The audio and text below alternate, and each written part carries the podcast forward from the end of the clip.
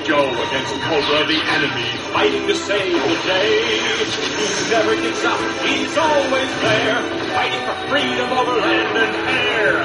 The G.I. Joe! American hero, G.I. Joe! Welcome to Star Joe's podcast, episode 17, Past Stupid a Long Time Ago. I'm your host, Ryan. No, what are you waiting for? You're not going to introduce me? No. Why? Because I know how you want to be introduced. Where the hell's my introduction? You do your own introduction. All right, presenting the 2010 fantasy football champion, me. Oh, Christ. That's right. I won. Yeah, yeah. All you guys lost. I won. Right, I'm the champ. right. Who beat you both times? I'm the champ. Who beat you twice? Regardless, Actually, who beat you five times this season? I'm the champ. right. I'm, the champ. I'm the champ, too. No. What?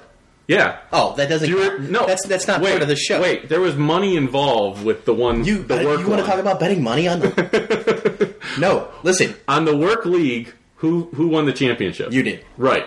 All right, Who beat you three times in the work league? you did. Okay. Who beat you twice in the Star Joes league? You did. Right. But I'm the champ. Regardless, I'm the champ. So here's the thing, guys. Okay. And a personal thank you to Eric. Yes. I did receive your package, sir. Thank you very much. You are an officer and a gentleman. Yes. I got the Duke. I actually brought it along to show Ryan. Uh, we got a Pursuit of Cobra Duke Conrad Hauser figure. yeah. Very nice. Awesome, awesome. Did And- not have it. Thank you very much, sir. Yeah. We'll go nice in the collection. Very nice. Um, I do, First to pay up. I do. Well, that's just because I waited till now to give you your figure. I actually don't have it up here, but before you leave, I do have a Power Girl DC Classic figure for you. Nice. Thank you very I much. Knew, I knew you wanted that, so Did not have that in the collection. Two people to pay up. yes. So, speaking of people paying up, I will hound them. Well, speaking of people paying up, we actually do. We have actually received a couple voicemails from people. no shit. Yeah, people have actually called us and left messages. Awesome. So, uh, I'm glad to see the number work. Yeah, absolutely. So, uh, what I want to do is I want to play one of the voicemails for you right now because it does relate to your fantasy football victory. Okay. And this is actually from Rock. So Rock. Yes. He was in the league. I beat him too. Yes. Like a That's- rented pack mule. Well, that's the thing too. Okay, guys, I beat Chuck both times. Couldn't you guys at least step up a little bit? no one stepped up to the plate. I think I went undefeated. Except me. You sure I didn't go undefeated? I'm sure. All right, what I want. uh, and if you In the slimmest of all margins, I and won. when and when you hear Rock's voicemail, you'll kind of get an idea of maybe why you won. yeah, honestly, I think I won the whole damn thing by less than a point. Probably. Yeah. I beat uh, uh, War Machines, Wolfman Z. Yeah. Nick, Nick. Yeah. I beat him. Yeah. Which is great. I want my figure. I think I beat Nick both times too in the season. So Yeah, the yeah. two two people that really mattered as far as me beating because Yeah. I have to see them, I beat both of them. I So want my figure, Nick. get him a Hulk, I know where you live. get him a Hulk. No, no, I told you. From your own collection, I'll take that Spider Man Zombie Marvel Select. no, I don't think he's gonna give you that. I know what he paid for it. I know, but I don't think he's gonna give it to you. Trying to get him off the hook quick and easy. I like that figure. I know it's a nice figure. I know. I The Marvel get it. Select line is really cool. Yeah, and I'm a big fan of Spider Man and the zombie one I don't have. Right. Well, It's nice. guess you're gonna have to find it some other way. Son of a bitch. I don't think he's gonna give it to you. I don't know, maybe. He might give you a zombie Hulk. I don't want Zombie Hulk. he has that too. I know. I don't want that one. Maybe if I beg hard enough, he might give it Maybe to he'll me. just give you a regular Hulk. I don't want that either. All right, so let's get into Rock's voicemail here. Yes, Rock. Since it does relate to the fantasy football. I hope he pays me the respect that I deserve. Maybe. Well, he, well, you're right. He does. All right. He pays you the respect you des- you deserve. All Play the message. right. Hey, Ryan and Chuck, it's Rock. Uh, I was just calling, just listened to the blooper episode. Great, like usual. I want to congratulate Chuck on winning the football. He just lucked it out each week. Unbelievable. But anyway, uh, I'm going to send, I got a couple, I hit a score. I got five Superman Imaginex figures. They sell for like $30 on eBay. So I'm going to send one to Chuck. Uh, if he wants, he can put it up on eBay or open it, play with his kids. I don't know. My son loves the Imaginex stuff, so uh, I'll send that. Otherwise, uh, if you want something else, let me know. I could send something else instead. Take care, guys. Keep up the good work. Bye. Oh, thank you, Rock. Nice. Yeah. Lucked out every week. I'll take that as a victory. what I heard was he beat me every freaking week, and I was lucky enough to be in a league with him.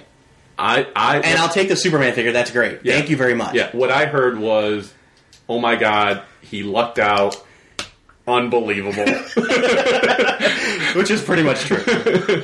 and that's all I took from that. Yeah, if you, if you just saw my roster, it's it's pretty much uh, held together with chicken wire and duct tape. Yeah. Now here's here's the funny thing for me, and I think it's probably true for you also. I've already heard the voicemail, but you hadn't. This was your first time. Rock is exactly how I pictured him sounding. Yes, Like just just a down to earth guy from that area, the guy you'd go out and have a beer with. yeah, like, East Coast, Jersey, New York. yeah, Just it sounds like a cool guy. Like, he- but I was not shocked. Well, at that's all. how you have to sound if your name is Rock. Right. That's what I'm saying. Like, Yeah. if I heard that voice, I'd be like, what names do I put with that? Yeah, you don't you don't hear your florist uh, called Rock. No. you don't. No offense to any florists out there. You don't. You don't hear the name Raul with that. Exactly. exactly. Thank you. So. You- You picked up where I was going with it. Right. But yeah, hey, great. Thanks for uh, sending the voicemail, Rock. That's that's flippin' awesome. that voice doesn't go with Kyle. No, that's not a Kyle voice. That's not a Kyle. No offense to Kyle's out there. No, no, I like the name Kyle actually. You just yeah, of course you do. Kyle Rayner. Green Lantern. right. So, uh, but yeah, so I figure I play that now, uh, and we'll, and as we get voicemails wherever it's appropriate, that's where we'll kind of play them. Also, you guys may have noticed in past episodes, and I'm going to continue to do this in the future. Every once in a while, I'll get a little sound effect or a little sound bite. I'll insert it in the episode where appropriate, but also not going to go overboard with it. Maybe Yeah, Ryan's getting better at the editing. yeah, getting better with the editing. Um, again, I'm not going to go crazy overboard where every five seconds you hear a sound bite or sound effect or something like that. But we could. but we could, yeah. But We now uh, have the technology. right. But when appropriate, I will insert something to kind of enhance the episode. So Yeah. So, uh, anyways, let's. Uh, we, what's been going on for you? Well, it's uh, snowing here in Ohio. Yes. A lot. The weather sucks. Yes. Uh, traffic was backed up at like an hour. Right. Um, so So that's horrible. So that was yeah, that was bad. How was the holidays? Uh, good. Good for the most part. Pretty uneventful for New Year's Eve. Okay. Uh, me and the wife stayed home. Actually, we were going to celebrate, you know, by ourselves. Kind of cold and kids and everything with a sitter last minute. Okay. So we stayed home and um, we actually slept. We went to bed about 10 o'clock. We were Wow. going to watch a movie and we ended up watching a movie in bed and we just fell asleep. And time we woke up to do anything about the new year, it was actually, you know, 1 in the morning. Wow. Slept through it. First time in years. You're old. Year. I know. You're old. I know. Um, I actually went out to Toledo and visited my college buddies, Okay. and I hadn't seen them for about maybe eight nine months. So you can imagine how that went. Yeah, I saw the photo of that. Yeah, I was pretty well lit. Yeah. and uh, You look better. had a good time. You look better. I did not. I did not get sick, Good for you. so I just kind of maintained a nice buzz. Man through, who can hold his liquor. through the whole night, Nice. and uh, yeah, had a great time. Went out to IHOP the next morning, which course is you did. required. Yeah, well, yeah. Nothing like a good greasy breakfast to get Yeah. you by in the morning. little greasy sausage and Right. gravy, something. And uh, yeah, for Christmas, Christmas was really good. Um, oh, yeah, yeah. Christmas was awesome. been in the new studio, the new improved studio. I'm not Yeah. totally done, obviously, yet. Still got. Still, yeah. I But, saw uh, the hole in the wall over there in the corner where you had that truck back up. yeah. Uh, Uh, still cold in here. yeah, well, you know. At least the plastic over the coal helps. Yeah. Oh, yeah, 812 is working on it. He's working on it. I know. He's, I know. He's not, the He, he best, barely had time to say hi as- when he walked in. he's not the best driver. Given, granted, that hole over there says it all. But we do have a new desk.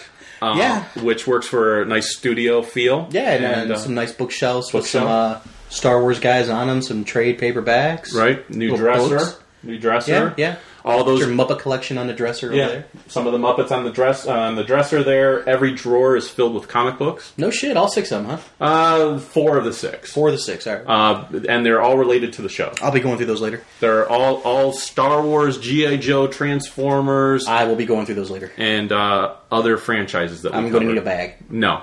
What? So, anyways, uh, so that was the holidays. Uh, wanted to mention a, a, kind of just a few updates before we get into kind of some of the listener feedback. Uh, wanted to give a donations update as far as what happened with the donations. Yeah, yeah. Um, we haven't delayed posting pictures. We actually both have pictures. yeah, I just got to get them off my camera. Yeah, we just have to upload them to Facebook. But we thank you everyone that donated. Yeah, thank you very much. Uh, the we actually uh, took the toys. Yeah. Do you want to tell the story of what happened? Yeah, yeah, okay. So basically, what we did is uh, Ryan went out and took the money and it was all donated because it was a PayPal account. Right, it was a PayPal account. And so- you went and bought a bunch of uh, Star Wars figures. Right. Which was cool. Almost all Star Wars figures. I Yep. think I got one Iron One Man. Iron fig- Man figure. Something Yes, like that. there, there were a lot of Star Wars guys. Yeah. Which is cool to give to the kiddies because, you Yeah. know, bring them up right. and I put it, I threw in some of my own money. Yeah. So that we And- could get quite a few of them. Yep, so and then did I, I. even grabbed uh, a figure that I still had in a box from my own collection and threw that in there on top of the money that I donated. So, Cool. Oh, Awesome. Yeah. And then you gave them to me, and I was supposed to actually take them to my mall, which has a bin for Toys for Tots. Right. Plus, you also purchased some Yeah. figures. oh, yeah, so- yeah. Um, what the hell did I buy now? I don't I bought know. a G.I. Joe guy. Uh, Okay, Uh, right. Snake Eyes. Yeah. Because, you know, who don't love Snake Eyes? Right. Uh, Spider Man and uh, one of the Iron Man figures. Okay. Because they were on sale for five bucks. Sure. So, toys on the cheap. Right. But yeah, uh, I took them to the mall and was going to donate them in the box. And I'm walking around the entire freaking mall around the holidays, mind you. It's before Christmas, Right. and there's no bin. Right. So I'm like, where the hell's the bin? So I go to ask the people, and they're like, well, we don't have a Toys for Tots bin. We have a Coats for Kids bin. Right. I'm like, You're oh, like, can we just put some of the toys inside the coats? put the toys in the coats. Uh, so uh, what I was when I saw this information, I was at another mall during Christmas shopping, and they had a Toys for Tots bin. I assumed my mall had a Toys for Tots bin. They actually had the coats for kids bin. Right. So I'm like, son of a bitch. So then I remember Toys for Tots is at Toys R Us. Right. So I jet my ass over to Toys R Us, which is really close to my mall. Yep. Just basically across the street. So I jet over to Toys R Us, and the guy there, he goes, Yeah, we actually stopped collecting like two, three weeks before Christmas to make sure that the Marines get them in time to distribute them. Okay. I'm like, son of a bitch, what am I going to do with all these toys? I Right. know what I'm going to do with them. They're mine. no, but and he told me, he goes, you could actually take them. There's a Marine recruiting office you know, Right. right, down the road here, eh, maybe five five minutes away. And that's what I did. I actually took them straight to the Marines, to the recruiting office. Luckily, there were guys there, and they were, um, you know, palling around, you know, what Marines do, I guess, you know, Yeah. stopping Cobra. Right. So they were there uh, palling around, and uh, I gave them all the guys the, the toys and everything, and they were going through the, the the bags, and they're like, "Okay, great," you know, and they're like, "Well, what's in those bags?" And because they were all just in bags, and Sure. they saw a bunch of stuff to stuffing out, and Right. So they dumped them on their little couch there in their uh, waiting area, and they're like, "Oh my god, Star Wars guys! If this guy's got a Leia in here, it's done." like the one guy was looking for Princess Leia, which we didn't have. That guy goes, "Oh, there's a Han Solo. Oh, there's a you know whatever there is. Yeah. There's Well, some that's Clone 'cause- Wars troopers. In Yeah, there because and when stuff I like- when I went shopping for Star Wars figures, I picked Mm-hmm. figures that I figured kids would know. Yeah, you Like, did the Marines char- characters. Well, they these would know. Marines were kind of on the younger side of Marines. Oh, sure. Yeah. Uh, so they were around the probably the volunteer age of Yeah. eighteen to twenty two. Right. Those kind of Marines guys. but I picked like Anakin. I picked Yeah. Han Solo. So they were going through and they were having a good Yeah. time with those. So that was pretty funny. I even got a picture of one of the Marines holding up a couple of the Star Wars guys Right. behind the Marine uh, flag. So it looks pretty cool. I got that. So I got to upload that photo there. Yeah. It's just my, my camera's been dead and I got to buy batteries and just, it's time. Yeah. A lot of times with the holidays, especially with kids, you guys know how it is with the time and everything. And then Christmas leads into New Year's. New Year's leads into, you know, picking up after Christmas, And then Chuck, decorations and down. then Chuck keeps finding excuses. I keep finding excuses and. Even but we're though going to I- get them up. Even though I've been working hard on things for the show. I see that, yeah. Yeah, uh, we're Bunch of slacker. Getting very close to getting all the covers to all the issues we covered in 2010 up. Should have them up by the next episode, which is going to be a nominations episode. Yeah. We'll also have all the toy reviews up by then. Yes. So I want to make sure those are done before we start the whole nominations process. Before we're backed up with tour reviews in 2011. right. Right. but mostly for the nominations reason. yes. Other up, another update is uh, a little bit of sad news. Yes. Uh, we did have some deaths that happened in 2010. Yes. Uh, so I wanted to kind of go over a few of them. One is uh, Irving Kir- uh, Kirshner. Right. Uh, I don't think anyone that's a Star Wars fan didn't hear about this. the director, yeah. Yeah, he was the director of Empire Strikes Back. Uh, The best movie. It's up there, one A, one B for me. Wow. It's the best. Um, so, anyways, he passed away at age 87 of lung cancer. The main theme that runs through many of Kirshner's films is social alienation and human weaknesses. Kind of saw that actually with some of the characters that character development that he did with the Star Wars characters. Um, while he was directing Empire Strikes Back, the first Star Wars film uh, to feature the character Yoda, he earned the, the nickname Kirsch. Uh, he was also filming Empire at the same studio Stanley Kubrick was using to film The Shining. oh, cool. Uh, Stephen King was on the set and met Kirshner. Years later, King wrote It, you know the story It, And the clown. right? Which features a character named Mrs. Kirsch, Oh, okay. who sounds like Yoda. Nice. So just a little little trivia thing there about Irvin Kershner that maybe a lot of people didn't know. Um, Kershner had been one of George Lucas's instructors in college. Did not know that. Yeah.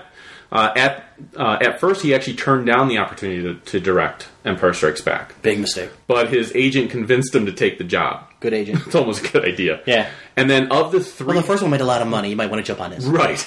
of the three directors to direct the Star Wars films made between 1977 and 1983, the cast and crew have stated that he was their favorite director to work with, describing him as very helpful and supportive. Yeah, no doubt. So, um, the other person that passed away related to, s- to uh, Star Wars, uh, Grant McCune. Now, this name probably isn't as well known, but he he. If you've gone to the Star Wars website, they did pay him a tribute as well. How you would know him is he's one of the original Industrial Light and Magic team members who wrote uh, who worked on Star Wars. He passed away on December 27th at his home in California. Uh, McCune actually served as the first model shop supervisor at Industrial Light and Magic, leading the team that would construct such classic vehicles as the X Wing fighter, Star Destroyer, and the Millennium Falcon. Some of my favorites. Absolutely. Uh, he passed away from pancreatic cancer at age 67. Yeah. Also appeared in the film as a Death Star gunner. Oh, okay. Um, and then he also won a couple Oscars for his work over the years. So he actually As a Death Star gunner. no, as, Oh. wow. as doing special effects. I got you. And then something a little bit closer to, to home. I actually received an email from Rock, who Yeah. we just heard a voicemail from, and he actually apologized that he hadn't been around for a while, and he wanted to explain. Yeah. No. um, no apologies necessary. no, no apologies necessary at all. Uh, but he wanted to let us know that the reason he really hadn't been around was because his grandmother passed away. Yeah, he had a personal death in his family. So Yeah. our deepest sympathies and Absolutely. condolences to you and your family. Yeah, absolutely. Uh, very sorry to hear about your loss. Uh, and you know, as far as I was concerned, the mentioning of that pa- his grandmother passing away w- was equally as important as mentioning Kirshner or, Exactly. or McCune. So, just a quick moment of silence for for those that passed away.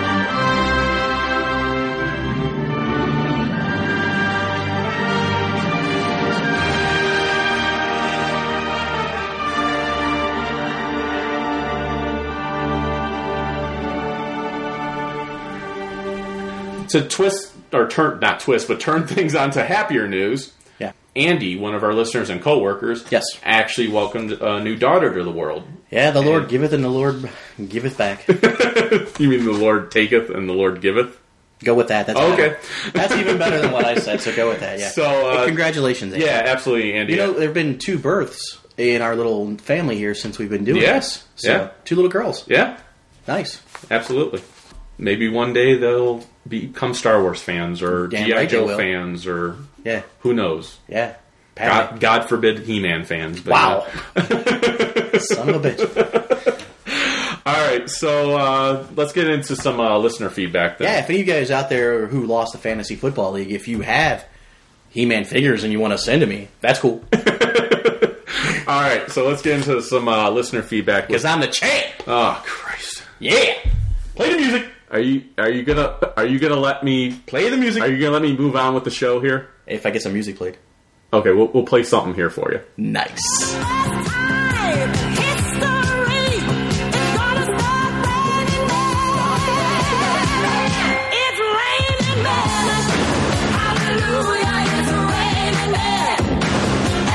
I'm gonna blow out. I'm gonna let myself get absolutely soaking wet. It's raining men. Hallelujah, it's raining men.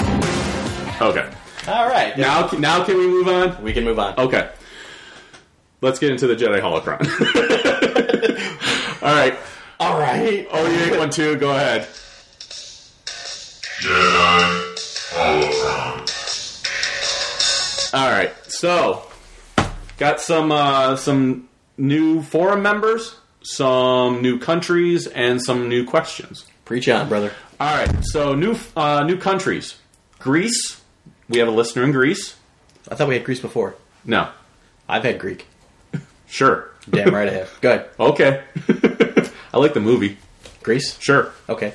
Travolta? Sure. Olivia Newton John? How can you not? I'd bang her. Okay. All right. Um, especially at the end when she's in that black leather. yeah. Oh yeah. Great. Sure, yeah. Japan. Ah, I thought we had Japan. No, I think we had China. I don't remember. Okay. So I. It's always good to mention them again. Home of the Rising Sun. Go with it. And speaking of China, we are growing huge in China. yes. I mean, we're all over China. I'm like a cult classic. we're. Why is it you? People know what they want, and it's me. I don't think so. Because I'm the champ. oh Go with it. Christ! Yeah, you got a year of this shit till you beat me. No, I don't. I did beat you five times. You didn't beat me enough to win. That's because I didn't get to make it to the playoffs, That's right. right? Because I only beat you I guess so. and Nick. Those were my wins. That's it. Nice. pretty, pretty sure. awesome. All right. So, um, in India, Okay. we have listener, uh, at least a couple listeners in India. So The Joes go to Budapest. that's right. nice. So, uh, new forum posters. Okay. Uh, we had one I forgot to mention last time, but he did introduce himself on there. It was uh, Soviet War Child. oh, yes, yes. Uh, he said he's uh, 29 from Tampa, Florida. He works at Walgreens overnight, so that's when he listens to the podcast. Stocking the shelves. Absolutely. Hit the toy aisle. Used to do. I used to do that job Yeah, me too. uh, all the time. So, uh, and he said the he hopes that maybe one day he'll see us at MegaCon in Orlando because he said really the only convention. Isn't there a convent? JoeCon is going to be uh, at Disney World this year. okay. I think in Florida Okay, so Soviet War Child, can you go there for us, and you can call us from there and report back. leave a voicemail Maybe pick us up a couple exclusives. if he wants to. But I was thinking more of he could just report to us and Report from JoeCon. yeah, Live from JoeCon. live from Soviet- JoeCon. Yeah, Soviet War Child live from JoeCon. That'll work. We will fucking put you on, dude. oh yeah, You call. You're on. absolutely. And Yeah. again, that number is 440-941 Joes J O E S. So uh, Pimp the number. Nice. yeah, absolutely. Give us a call. You call. You're on. from JoeCon, or really, if anyone wants to call from any convention, Yeah, if you guys are going to BotCon this year, Yeah, we'll if you're put- going to uh, San Diego Super Show. Yeah, I don't care if you're going to Mary Smith's con. I don't care. Well, we probably won't play you then. But if you're going to San Diego Comic Con or even Super Show, we're going to be there. you can go to the, the car show for all I care. Give us a call. If you're at the car show, we'll put you on. If you're at the car show, yeah. If All right, um, you go to a Star Trek show, do not call this number. You will not be on. I'll still put them on no, just to bash them. you don't want to call. you don't want to call, It'll end bad for you. right? But uh, but anyways, he said the only uh, convention that's in Tampa is like a small convention in a hotel. Now the thing you don't know, Soviet War Child, is that my parents have recently moved down to Florida. Yeah. They live in an area called the Villages, which is near Tampa. Uh huh. So don't Dun, dun, dun, dun. so don't rule out me showing up at a hotel convention in Tampa, Yeah. Or a Walgreens. right, or a Walgreens. I, I used to stock shelves. I had a blast doing that. It was pretty oh yeah, fun. Yeah. Oh. yeah. I stocked overnight. It was- I, had a great I, didn't time. do it overnight. I did it in the daytime while the customers Oh. were still there. Oh no, I did. And that's the overnight. part that would piss me off because I would stock the stuff and they would come and take them as I'm stocking. I'm Right. like, you son of a bitches, let me put it up before you start Right. snagging my stuff. No, I uh, I did it overnight at a grocery store. Okay. and it was awesome because again, I You're in there by yourself. You're in by Oh, just yourself. working with your friends. and- now the only thing that sucked is I didn't have an iPod at that time. I would have loved an iPod then. oh yeah, because you could listen to whatever you want. Oh, Your own yeah. music. Yeah. Yeah, they gave Oh, me yeah. a box knife. Just here, stock this stuff. Yeah, here, cut this stuff Yeah. up and just listen to your music. Yeah, exactly. I'm gonna quit my job.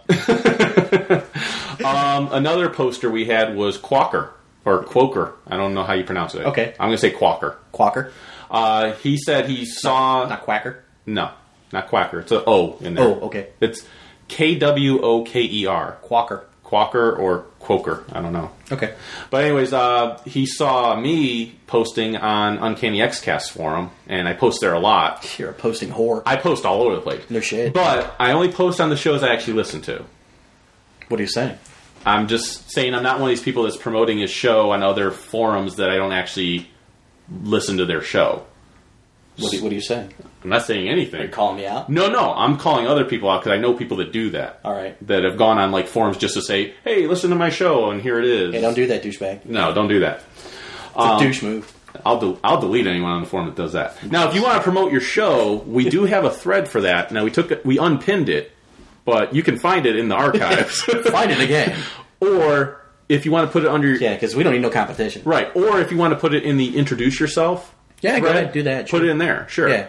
I just don't want it on a regular thread. Don't, don't spam our stuff. Yeah, I just don't want on a regular thread someone going, "Hey, listen to my show on this." If it has nothing to do with the subject. Now, Yeah. if, now if it's like the Transformers thread, news thread, and they do a thra- Transformers podcast, sure, go ahead, and post Yeah, it there. And call the number. We'll get you on the show. What's that number? yeah, it's uh four four zero nine four one Joe's. Damn right it is. E. So, but yeah, absolutely. If if you do a Transformers podcast or a GI Joe podcast, you know maybe we'll Skype with you or something like Yeah. that.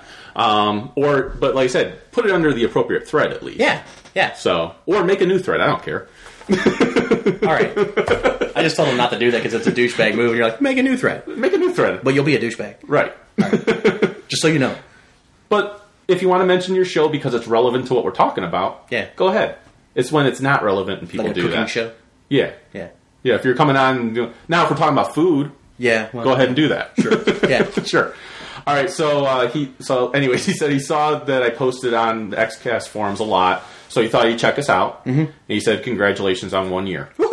We're So, a year. We're a year. Yeah. full year." I know. We got we got no uh, anniversary cards from anyone though. Yeah, no. like not even an email card. No cake. No. What the anniver- hell? No. Um, we got a couple of mentions on the forums. We about- did on the Happy forums. anniversary. Yeah, sure. Got a p- couple private messages. Yeah, uh, ETM and DC Noise. yeah. I They said had happy uh, anniversary, yeah. Mistress LeBeau, who is known on the XCast forum. Did you now? No, it's not my mistress. Let me tell your wife that. no, she goes by Mistress LeBeau because she's a huge Gambit fan, Okay. and so on the XCast forums, her and I have gone like back and forth, Yeah. banter, kind of like what you and I do, Right. And so she sent a private message just saying, "Hey, congratulations on one Did you year." tell her that uh, I I don't know if she Gambit listens. sucks? Yeah, that's right, Victor. No. Gambit sucks. Gambit does not suck. Yes, he does. Gambit's awesome. No. I like Gambit. suck. He's awesome. X Men suck. No, they don't. I'm just gonna say it. No, Uh, they don't. I'm gonna say it. I love the X Men. They suck. No, they don't. All right, whatever. So, anyways, Moving right along. so uh, the big poster. I shouldn't say the big poster, but the big surprise to us as far as someone posting. Oh yeah, I know where you're going with this. Yes, uh, not he's no bigger than anyone else on the forums, but Um, and not big as in weight. Oh, right. but also Not a, he's not an obese man, right. But we also don't want to make the other listeners feel like he's more important than them. But he is. All right, so So- so here's the post we got. yeah. Hey guys, I'm Robert Atkins. Say it again. Hey guys, I'm Robert Atkins. Ah, yeah. There it is. he goes, I work on the G.I. Joe comic coming out from IDW along with a few other things. I've been loving the podcast and been listening since the beginning. That's my favorite part. Yeah. Read that part again. I've been loving the podcast and listening since the beginning. Nice. I thought I could officially say hey. Hi. So here's the thing. I got the goosebumps. Yeah. You called me up Oh yeah. and texted me. Oh, because yeah. I didn't answer my phone right away. Uh-huh. And we're like screaming like a little schoolgirl. Yeah. Pick up the phone. it was embarrassing. Um, yeah. Oh yeah. And then when I saw why, there was nobody at my house. My my wife and kids were out at her mother's at grandma's house, Yeah. and I go onto the forums and I see this, and I, I start jumping up and down like a Right. guy who just won the lottery or Right. something. It was embarrassing. now here's the part that cracks me up about that. yeah, I make no qualms about the fact that I get excited when I meet celebrities or talk to celebrities or anything like that. not when I would say I would meet them because if I go to meet them, I'm usually going somewhere where I know Right. they're going to be. Right. But if I would run into somebody at like a local Yeah. establishment I go to, Right. restaurant or whatever. I'll get kind of excited. Oh my god, that person's there! I never thought they would actually, you know, Yeah. I come don't. here. I don't believe you now All right, well, because now I think you you'll scream like a little schoolgirl every time. maybe. but anyways, it was. Well, on our little show. Yeah, on our little show, it was cool. Eh, yeah. And granted, maybe he views himself as little. Also, I don't know, but Yeah, hey. but to me, it was just very cool to Everyone find tell out. me he's, he's irrelevant. no, I'm not saying he's irrelevant. I'm saying he might Okay. th- he might think he's irrelevant Oh, to our show, but to, obviously to us, he's very important. well, yeah, he, he draws our book. He draws one of the books that we read. He draws our book, right.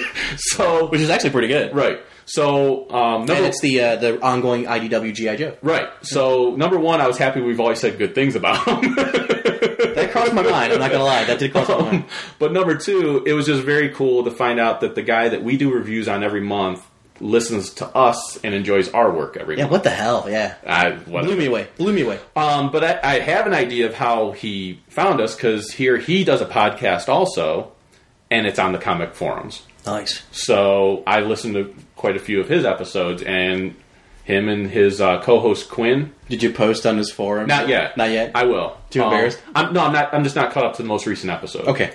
Uh, so once I am, I'll, I'll post. But yeah, I was very excited, and they do a show similar to us, where except it's a lot more Professional. no, no, actually no. nice. I tried, Robert. I'm sorry. It's a lot more loose Apparently, you're soft. um, as far as subject matter. okay. All right. Like we're a little more specific, uh, at least when it comes to the main theme of our show. Right. Theirs is pretty much anything goes that they want to talk about. So Well, we could do that. we usually do. We should. no, we usually do. It's a good idea. so, anyways, um, so that was exciting. Yeah. And we are working on an interview with him, which you guys might be hearing very soon. So Yes. So Very soon. very soon. Uh, so we'll we'll keep you posted on that. Yeah. All right. So we did have a few questions before we get into the issues. Okay. So uh, first question came from Brian. Yeah, Rob- he asked, "Hey, who won that Star Joe's Fantasy Football League?" And it was Chuck. I did. I'm the champion. I'm editing all this shit out. No, you can't. Don't edit it. I'm editing. Don't it. you stifle me. I'm editing it all out. No. we got stuff to do, dude. well, go ahead. We have a time limit here. no. no, we do. Don't edit me. we you have- cannot silence me. What I'm saying is we have a time limit. Go. Can, can we move on? Yeah, go. All right. I won. so we had Brian. Champion over here. Oh God. That's right. All right. Can we get to the question? I'm happy I won. Can we get to the questions? Yes. Okay.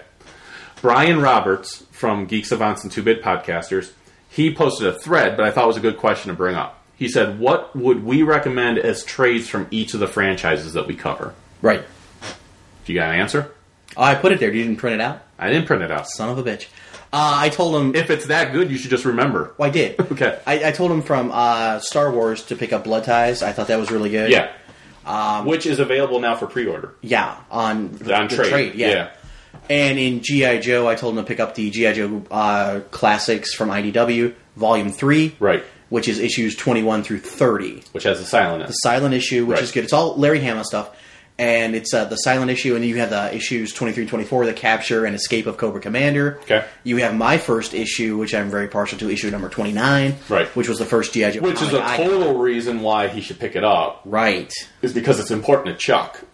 Well, I actually, issue 29, I believe, is actually the first appearance of the Crimson Guard. Okay. So that's cool. Yeah, that's very cool. And I think issue 24, 25. I guess they gave they gave up is- protecting Palpatine. yeah, those guys. Royal Crimson Guard. Oh. Um, was actually uh, issue 24, 25, I believe, one, one of the two, was the first appearance of Zartan. Okay, So that's cool. significant. Yeah. yeah, And uh, I don't remember if I put anything down for Transformers or not. Yeah, you did. I, oh, I think I put down the G.I. Joe and Transformers crossover that I just picked up, The Art of War. I Which- thought that was a good one to pick yeah. up, too. And you got it for three bucks, Eh, Which is, that's face why it. I bought it. Right. It was good. It was cheap. It was good. It was the You Devil's men- Due pressing. yeah. print. Now you mentioned another one, and I, I that's my recent can read, which Right. that's what he was looking for. Right. So I just finished that on the old and for road three there. three bucks, Can't go wrong with a trade for that that, bucks. that deserves to go in the can. yeah, for, to read for, for sure. reading. Yeah, Yeah, that's what why I'm not? saying. Yeah, What did I put down for uh, the, uh, all hail Megatron. You mentioned. Yes. Oh God, yes. Which I agree with, but I will say I tried looking up. First volume is very expensive. It- it's to get. kind of harder to get the first volume. Yeah. Just get one and two. It's 'cause- about thirty bucks though. yeah, one and two. Volumes one and two is the mean story of it. Volume It's the mean. three- It's the mean story. The meat. Oh, they said the mean Meat. story. Like it's angry. No, meat came out of my mouth. The word meat. Meat came out of your mouth. Word. Wow. Yeah. And my pants. Not in here. Oh, we didn't tell you. no. Issue twenty, pantless. no. If ETM's going naked, I'm at least taking my pants off. No, you're not. Why not? you won't be allowed in my house. Wow. Whatever. I'll get E OE812 on you. Yikes. Guy's got a blaster. Um, but yeah, Meg- All Hell Megatron. Yeah. That's a good one. Yeah. Volumes 1 and 2 is what I would pick up. I think Yeah. Volume 3 was actually just the uh, one shots. Right. So you can get it if you want. I have it. It's good. Now the Completes ones this- the ones I mentioned to him uh, were Dark Empire for Star Wars. Yeah, Wait. Seb Pinder commented on that. He actually read that and it was Yeah, really good. he said he read holds it. up re- well. Yeah, he said it, he said it does hold up after 20 years because that was the first thing that Dark Horse produced that was Star Wars. Mm-hmm. Yeah. and he says after 20 years it still holds up well. He said there's a few things You know, here and quirky there because of the new trilogy. because of that the new came out, yeah, trilogy, but, he said pretty much holds up the same, which I agree. I am. You can actually pre-order that right now through DCBS. nice. and it's a hardcover version. It comes with, and that hardcover comes Dark Empire, Dark Empire 2, and Empire's End. So you get the entire story, Nice. and it's a lot of issues in there, and I think it's like 20 bucks Oh, that ain't bad. for a hardcover That ain't that bad at has all. like, I think, 10 issues in it. nice. So, That's not bad at all. yeah, not bad at all. And then also I mentioned for Star Wars, Tales of the Jedi, which Okay. takes place 5,000 years before the Battle of Yavin, volumes 1 and 2. And you can get both volumes 1 and 2, I think it was like for 15 bucks total or 17 bucks total Not bad. through Amazon. Yeah. And I was like each one of those is normally 25 bucks Oh, huge savings. because there's a ton of stuff in there. It's Tales of the Jedi, Sith War, Golden Age of the Sith, like it's yeah, you're, awesome you're going to stuff. need to eat like a lot to finish that trade. yeah. Um, You're going to be on a can for a while. Your legs are going to fall asleep. For GI Joe, I mentioned GI Joe Cobra Volume One, okay. which Newer recent thing. I sure. think I think that's a must read. Um, Yeah. That's the original one, the first Before introduction of uh, yeah, Chuckles. Chuckles. Yeah. So that's I It's think good. I It's think good, that's yeah. absolutely a must. Can't read. go wrong with that. Um, when it came to Transformers, the one I mentioned was the IDW collection of uh, their Transformers on Volume One. Yeah, I don't know if I take that in a can, but right, but it's it's it very good. it's very tough to get right now. yeah. Amazon has it listed for $150. It Wow. ain't it ain't worth $150. No. I did get it while it was still like 32 bucks on Amazon. Yeah, so if you find it cheaper. Right. It's so it's tough to get. Now, here's the place you can get it right now Uh-oh. where you can get it at a good price. Go for it. InStockTrades.com, which is related to DCBS. Yes. And again, these are not our sponsors, but No. we, but we use them. And we would happily sponsor them if they reach out to us. Right. but we, We can be bought, gentlemen. right. We we do use them a lot because they give the best prices a lot of times. Damn right. So, InStock Trades actually has it for about $32. And if you're not using them, you're throwing your money away. Uh, honestly, it is. Yeah, you are. You are. It's thirty-two dollars, and the great thing about in-stock trades is their name. It's already in stock. It's in stock. they have it. So, like, I found it on Borders for fifty bucks. Yeah, which but, still- but it's on back order. Yeah. and it says maybe two to four weeks, Yikes. and that's if they get it. Right. In-stock trades has it listed now, which means that they have it They'll now. ship it to you. and they will ship it to you For that price. for thirty-two dollars. Yeah. So plus your shipping. Now, if you order fifty dollars or more, fr- free shipping. Awesome. So if you're gonna get that book and Get something else. get something else, Might as well get, take advantage of the free shipping. you might be able to get like two, three more trades of something. yeah. Um, the other thing I would recommend if you wanted something else is they have it's called the Complete Arc, and it's Transformers, and it gives you all the concept information and art for the Generation One Transformers cartoon. Oh, that's some nice to And I have. think that's like seventeen bucks. So you get that plus That's not bad. you get that plus your uh, IDW collection hardcover. You're all Yeah. set. You got your fifty bucks there. yeah, you pick up something else. Pick up something for the missus. Get her, you know, That's right. a Supergirl or something. Right. Whatever. So, uh, all right. So that's what I would recommend. When we go into, we got an email with some questions All right. from Chris, new listener, or I guess new lis- new listener. He said, "Hey guys, I just found your show a few months ago. Thanks uh, to the guys at Comic Geek Speak. So evidently our promo paid off, or- Nice. or, at least them mentioning us a couple times, which they've done, Hey, which is cool. That's great. Thank you very much. Speaking of which, Comic Geek Speak just celebrated their 1,000th podcast. Congratulations, gentlemen. It's an almost four hour episode. I am Congratulations. about I am about two hours into it, and Nice. it's hilarious. yeah, c- congratulations, So, guys. yeah. From all of us, Star Joes, congratulations. Yeah, absolutely. Congratulations, well deserved. You guys do an awesome show, and we're just glad to be kind of part of the family.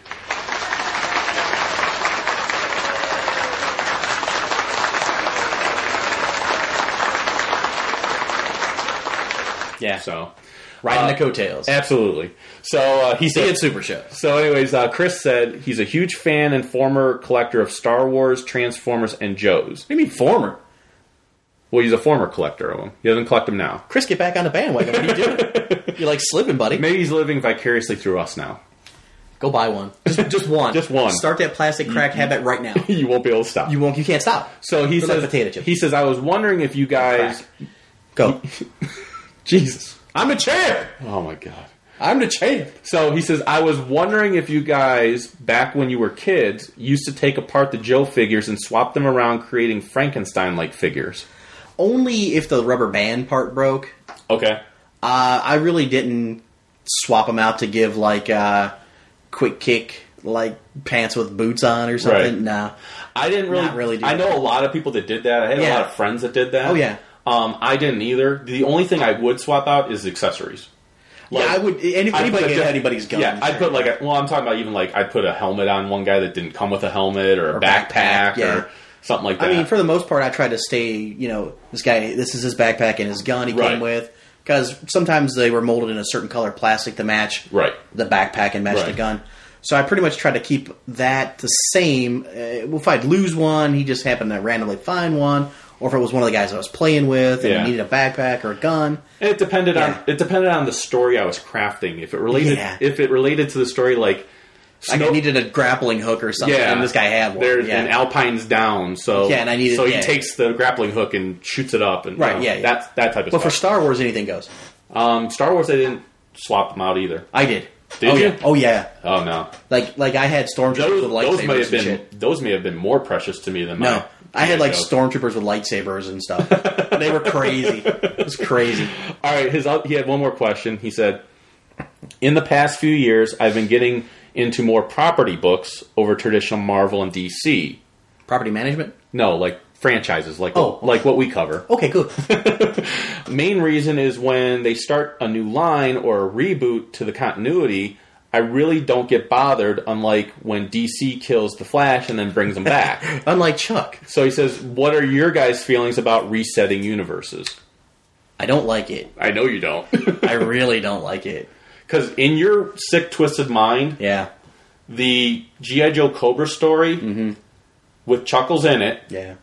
is going on in the same world as the GI Joe Real American Hero Yeah. that had Chuckles in it. Yeah.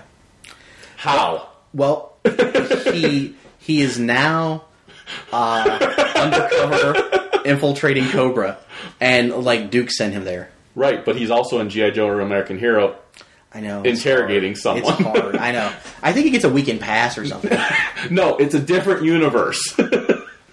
it's hard for me to put my mind on that concept. I'm not even. That I'm- it's I'm- different. and like I've mentioned, I think in and that's why sometimes DC is a lot confusing to me Yeah. because of so many different universes and multiverses. Well, there's one main universe, Yeah, but there's been Elseworld stories and, and different stuff like planets and stuff, and that. Yeah. it- it's it's hard for me and my mind to con Right, because to- it's to small brain. So word. Yeah, for me to wrap my thoughts around that. Um, but yeah, I, I really don't like reboots. Um, now, uh, even in the even in the franchise properties, you don't like reboots. um, if you could go back and print every GI Joe story again that that Larry Hama did, Right. and do it now with the new colors, new art, I I would I would read that shit again. I swear to God, I would buy every fucking issue, and I'd be happy with it. And, and and like I and if you did the, the old Sunbow cartoon and just Right. updated it a little bit, And like- it maybe like I drew it a mentioned to you- little bit, like how Masters Universe did Right. with 2000 X style, Right. You can still tell that's fucking He Man. sure, You can tell that's Man at Arms. Sure.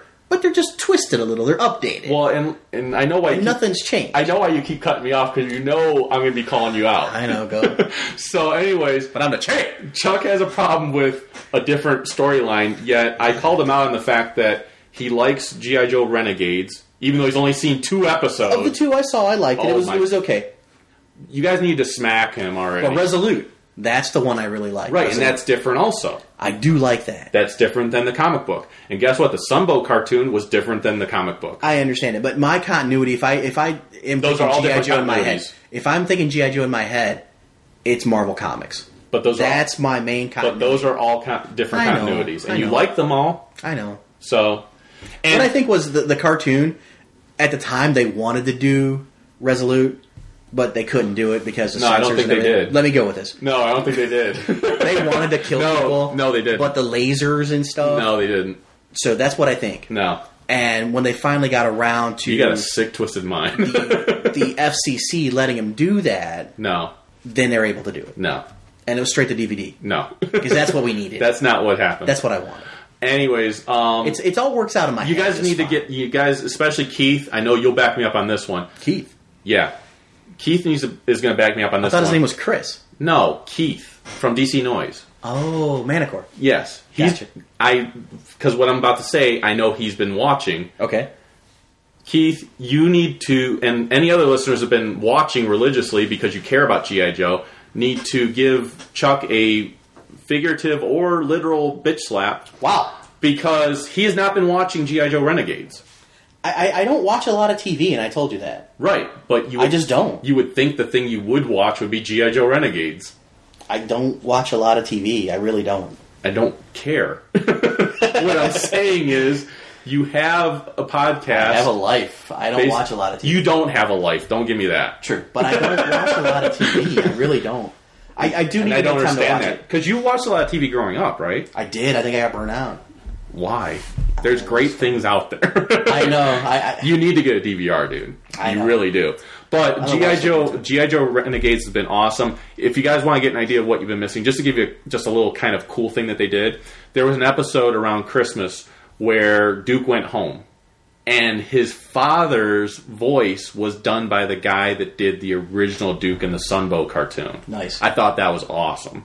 I was like, "Oh my god, that sounds really familiar." It sound. I was like, "Can that possibly be the because it's Duke, the old Duke. Yeah. And I went back online, and sure enough, it was. I was like, that's awesome. So, um, but yeah. Anyways, as far as resetting universes, I'm fine with it if it's done well. But that's the thing. A lot of times, it was done well to begin with, and that's what made the franchise successful. And if you go tweak it and tip it too much, But you're making it for a new generation. Like, they don't, they like don't to need give that. They need their own shit. no, they don't. They do. No, because here's the thing. Much like uh, like Mike at DC Noise, Right. He likes the ongoing GI Joe book, Okay. Yeah. Yeah. but he doesn't like GI Joe or American Hero because he doesn't he have doesn't the- understand or doesn't have. he doesn't have the appreciation background Sure. for it. Yeah. So instead of him going out and buying 155 issues, he can just read the regular He GI could get Joe like twelve ongoing. trades. he might not want to do that. I get you. He might just want to read the GI Joe ongoing, and But we have the disc. and he enjoys that. yeah, I got you. I'm not, I didn't send him the disc. Is that a train? yes, Is that the DC noise train? that is a DC noise train. Woo-woo! You guys can't hear it, but there is a train, and it's the DC noise train, and you'll know what that means if you listen to DC noise. So anyway, It's DC noise, baby. no.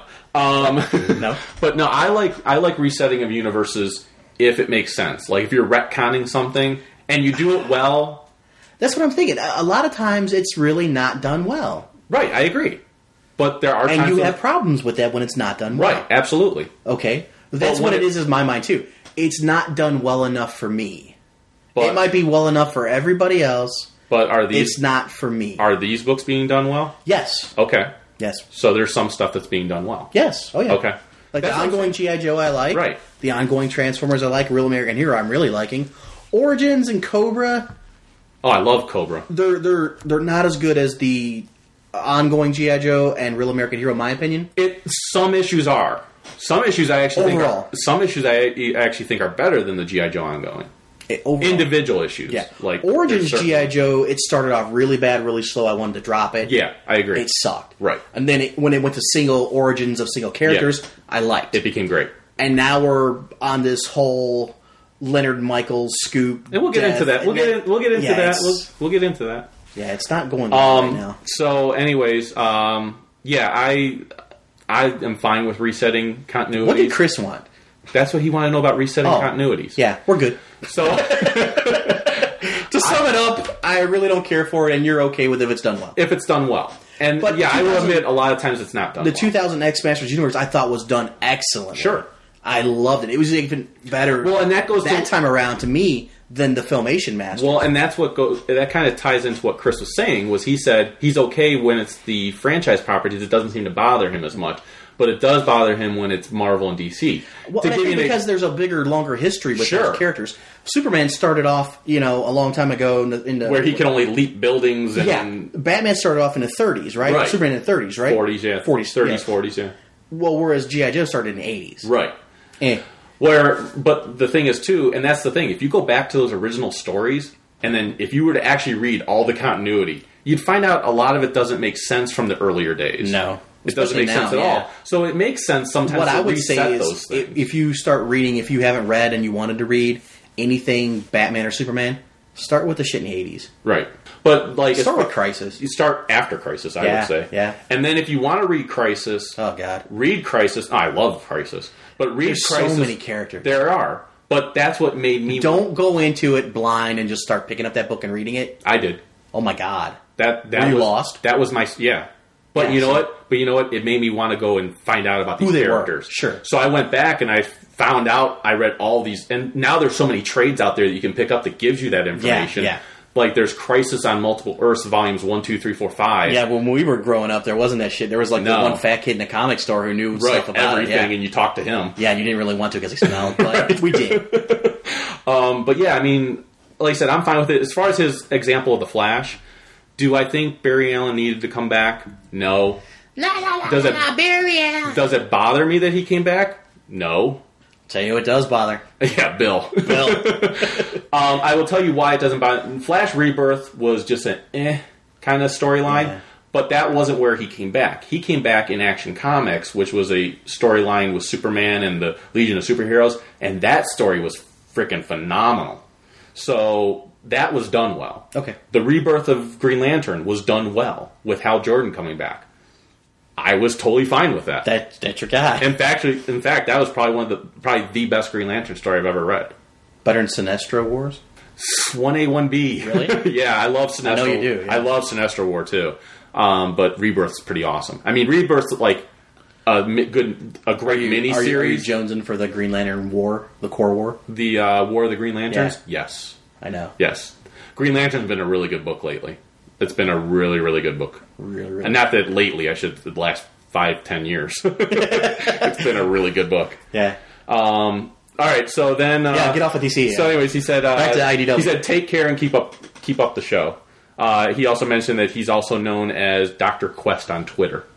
cool, follow him. So, yeah. Follow the adventures of the good doctor. Then we had a few comments uh, on various places. Eric on episode 16, he said, uh, which was the trying to keep a dead man proud, trying to make a dead man Trying to make proud, a dead man proud, yeah. which Trying to keep a dead man stiff. Right. uh, he said, first time listening to the show, and I've got to say, I'm digging it. Word. He said, keep it up, fellas. Damn right. And I would say episode 16 was an excellent episode for him to start. Don't start with zero. no, don't start with zero. Sound quality's not that great. if you really want to, you can, but I don't recommend it. Just forgive us. Right. and don't start with the Star Wars We've got- holiday movie special. We've gotten And I better. want to publicly apologize for that again. I'm sorry. Again, this is the first time you're publicly I apologizing. apologize for that on a daily basis to everybody I mean, It was awesome. we actually had a comment. I can't remember who it was from. Uh, somebody did post on our website saying, like, you're right. I'm never going to get those two hours back. Right. And I'm sorry for that. And I said, imagine how I feel. I watched it twice. I wouldn't have done it. I, well, I almost couldn't. Damn the show, man. I wouldn't Um, have done it. So then I posted on our Facebook site around the holidays. Um, I said, or actually, when I was doing the blooper episode, I said, "Have all, uh, all the material in the blooper episode. Just need to record a closing uh, tomorrow for the episode and run it through its processes to get it out to all of you. You're going to want to hear this one if you like our suck episodes." So then Thomas Arashikagi said. So how will I be able to tell a suck episode from a regular episode? And he put zing. He goes, You can't. he goes, he goes, just kidding. Love the podcast, fellas. Uh, So. Pretty much how you really tell the difference is the suck episodes, they don't have comic reviews. right, And the other ones do. right, But they both kind of suck. Uh, yeah, that's pretty much it. Uh, Or it has suck in the title. right. Those are the two giveaways, Mr. Smarty Pants. So it'll have suck in the title, and there'll be no comic reviews. And that's Right. how you do. I told you to get water before we started. No, I'm just laughing so hard. Oh, I- okay. Um, S- uh, Seb Pinter. Uh, I also wanted. My to- man. Yeah, I wanted to comment that he drew you a picture of the sorceress. It was great, And I it was loved an awesome job. It was really, really good. absolutely. Um, and And if he. he sends it to me, I will hang it up. yeah. Well, he's in, over in England, I think.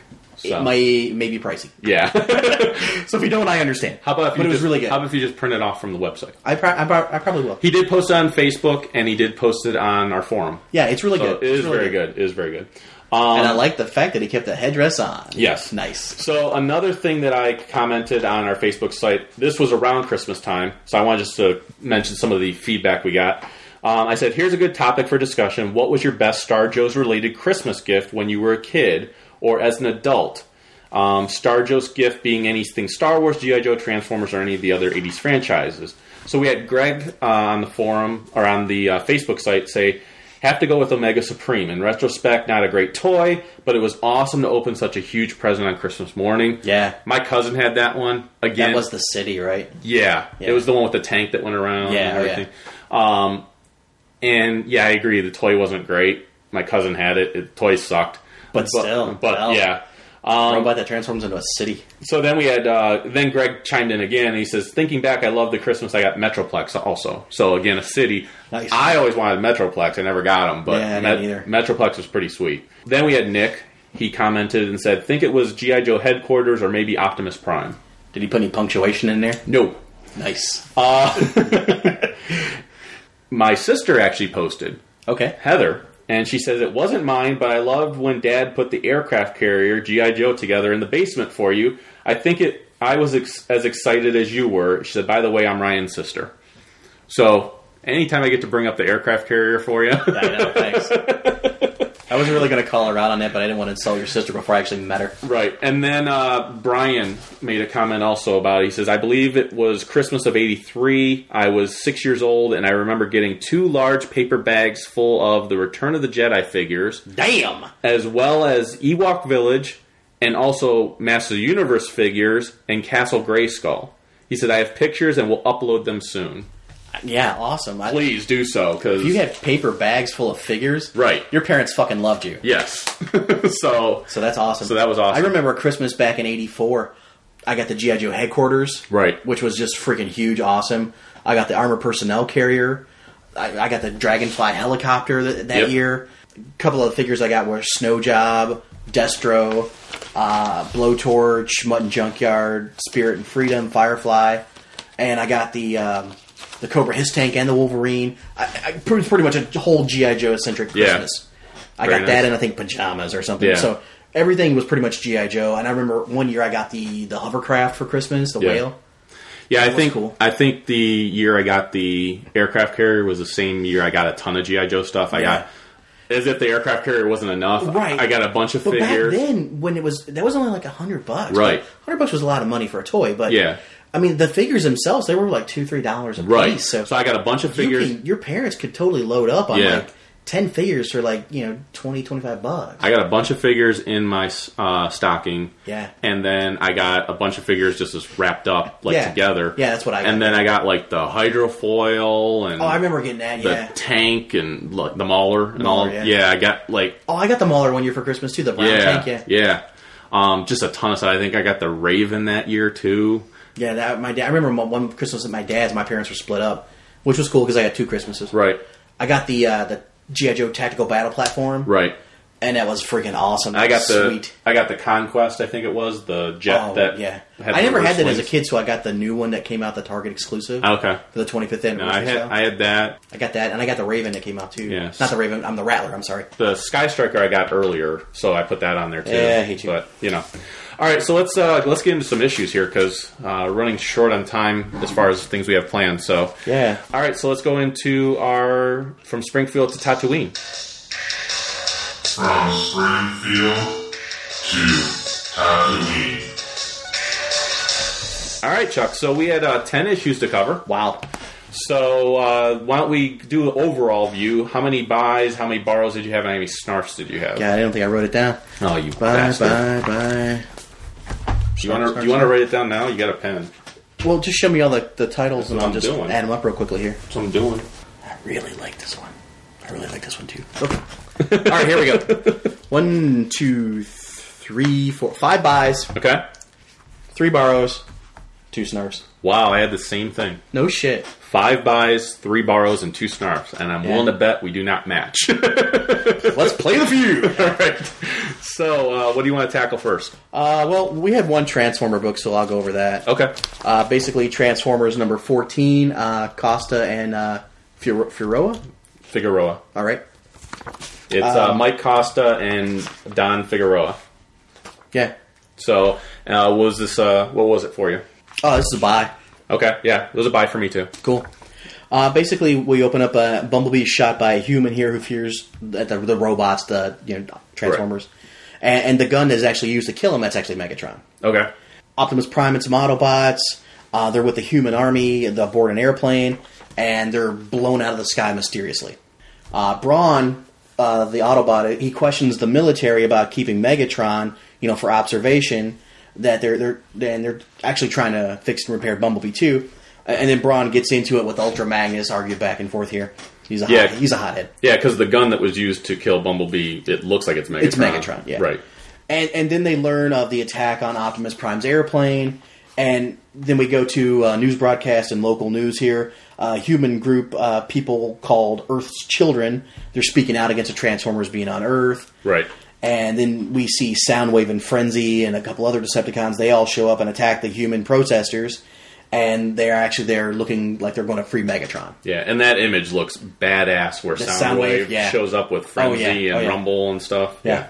And, and in the end here, we actually they show how third world countries get arms and sell arms, and that's probably how Megatron got to be where he was. How that gentleman bought him off the black market to to Yep. shoot the the Autobot Bumblebee. Yep. So all in all, it was a good issue. Uh, I really liked it. I really enjoyed it. I, I definitely give it a buy. Yeah, and it's really mysterious because the previous issue we saw Megatron come back in a different form. He's like in a different Yeah, body. yeah. And now we're seeing them building these guns that look like Megatron Yeah. in the original form, and we see a head outside the camp that looks, like, Megatron's, old head. It has been confusing. The next issue, if you pan over here, Yeah. Megatron. It says Megatron and it shows the new I hope that's the fucking cover. That that right there. Yeah, I hope that's That the is cover. and I hope badass. that's the art that's inside. Yeah, that's that's really badass. Um, but yeah, it's Megatron in the new form. So now I'm wondering, is there going to be Megatron old form versus Megatron new form? yeah, maybe they're whole, doing the whole Galatron thing. I don't know. I don't know. It, but yeah, it was it was very cool. It was a very Yeah. cool issue.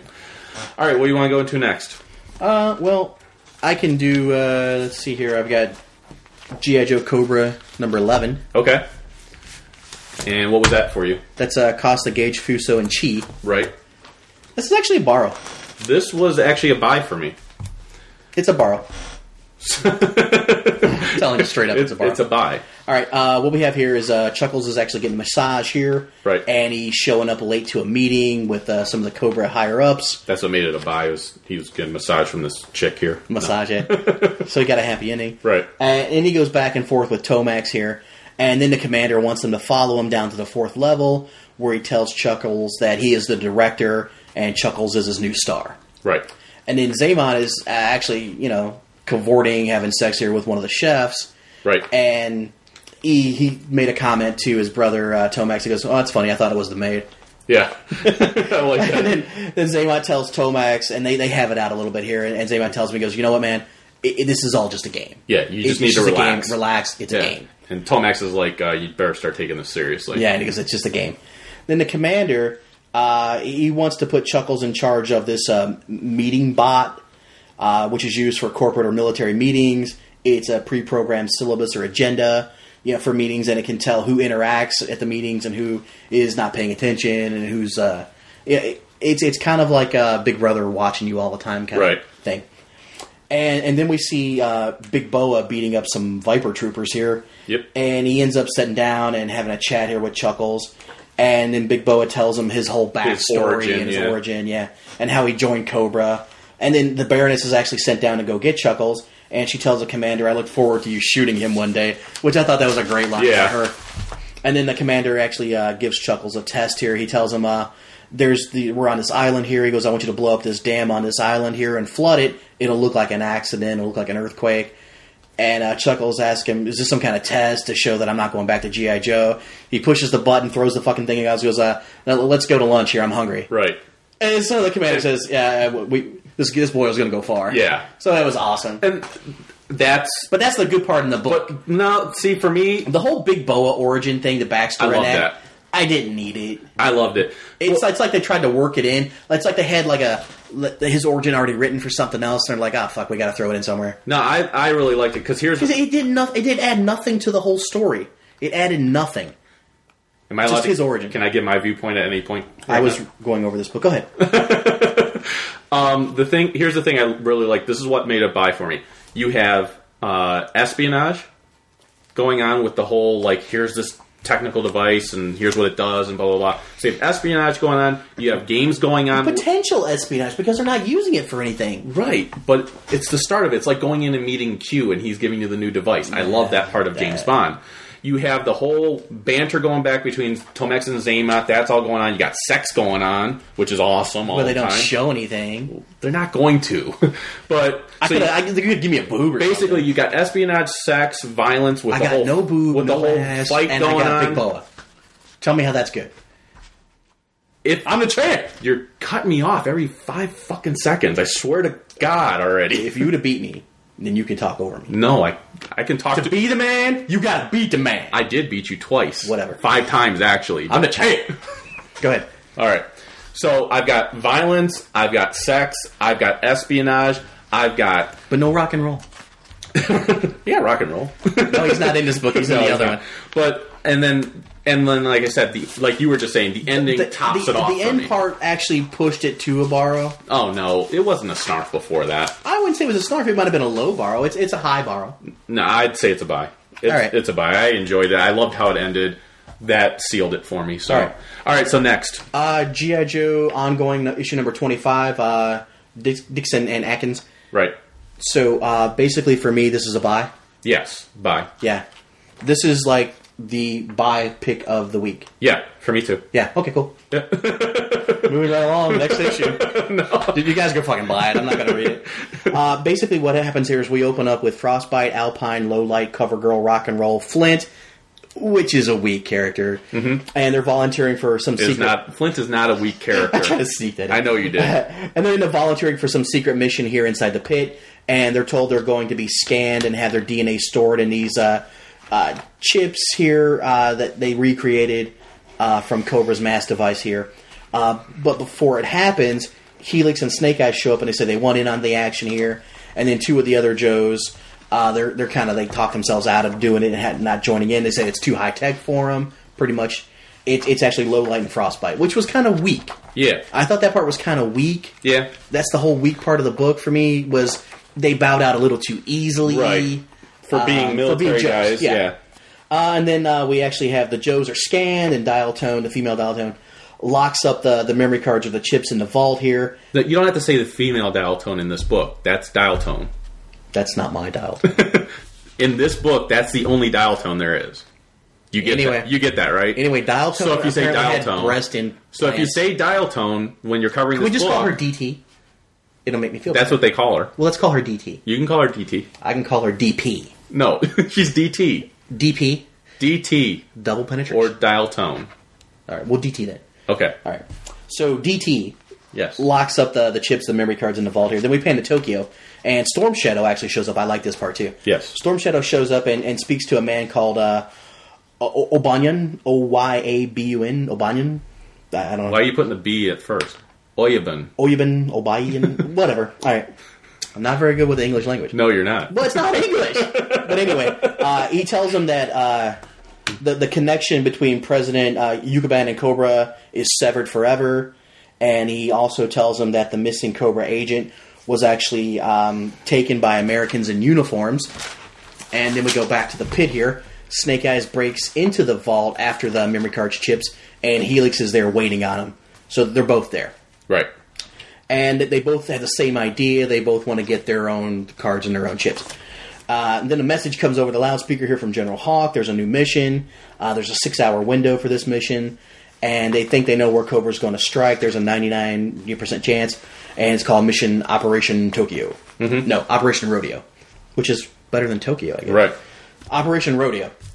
And then, then the Joes all suit up, they leave, and then we see Stalker, Beachhead, Tunnel Rats, Scarlet, Rock and Roll, Snake Eyes, Helix Duke, Lowlight, Flint, and others. Which they're It's- putting all these characters Yeah. in this book. I was, love it. It was basically just here's the military Yeah. operation, and I love Yeah, how we they got- did. It was we like got Alpha Team, Bravo Team. Yeah, you're going here, you're, going, here, there. yeah, It's a big yeah. military operation. So Yeah. Then uh, actually, Helix and Snake Eyes are ordered to take the the point on here to go in first to the home of uh, this drug lord uh, Pablito Ortega. Um, then they actually secure the helipad.